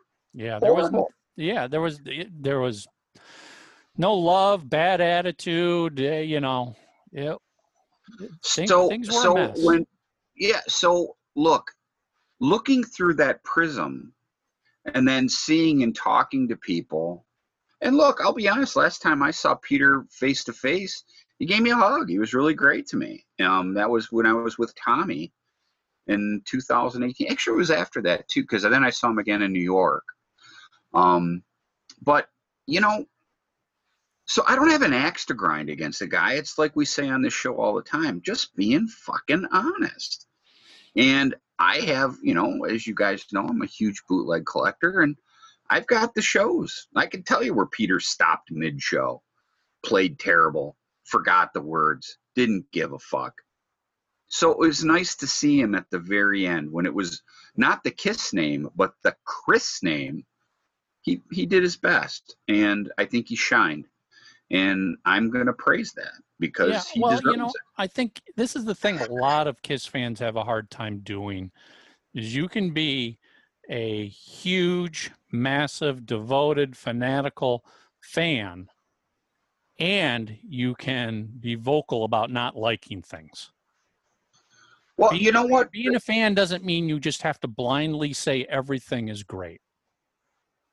I, I look no farther than what you know, and and I'll just stay on this topic for a second or two. You know, like we talked about last show, Mike. I I did my annual Kiss tribute gig over the weekend here in Detroit, and it you know why do I play drums? Looking at that booklet and Kiss Alive, going that looks fucking cool. You know what I mean? And learning the flams, learning how to play Strutter, and just going, hey, I can do this. So I owe a lot to Peter Criss. Um, he inspired me to, to do something that's been a 40 plus year passion of mine. And maybe that's why I'm so hard on him now. Because I see some of my other guys that I liked, like Ian Paice from Deep Purple, who didn't fuck himself up, who always tries, who oh you know what I mean? I don't I can't think of any drummer more loved by other drummers other than like you know Neil Peart or something. But I mean, if you when you start talking Paicey with with with other drummers, man, they love him for just those reasons. He he never disappointed, and and Peter did, and it's it's it's, it's true. Mhm. Hell, the guys he played in a band with will tell you that too, not just the people that worked with him. Right. You know, so that's the truth. I'm not going to sugarcoat it. That's the truth.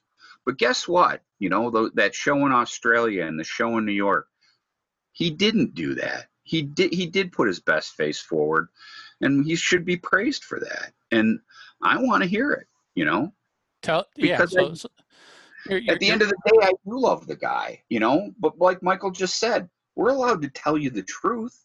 Ain't making e- this e- shit up. Every fan is allowed to tell the truth. You don't have to like everything. You can still be a fan and say that sucks.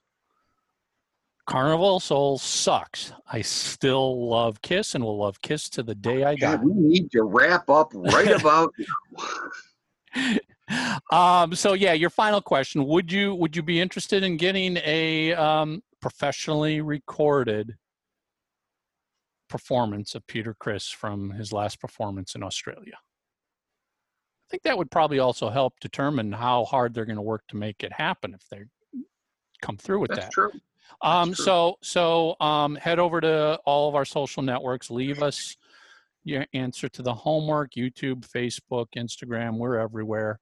And of course, uh, subscribe on YouTube. Follow us on Spotify, and subscribe and leave a review and a rating on iTunes. It means a lot to us. And um, that's it. Three sides of the coin. We're out of here. We'll see everybody Ooh. next week.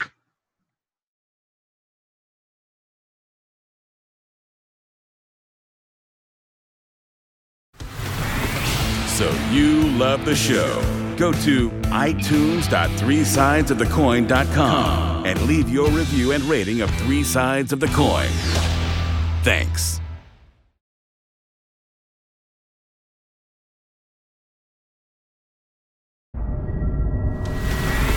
So you love the show. Go to itunes.threesidesofthecoin.com and leave your review and rating of Three Sides of the Coin.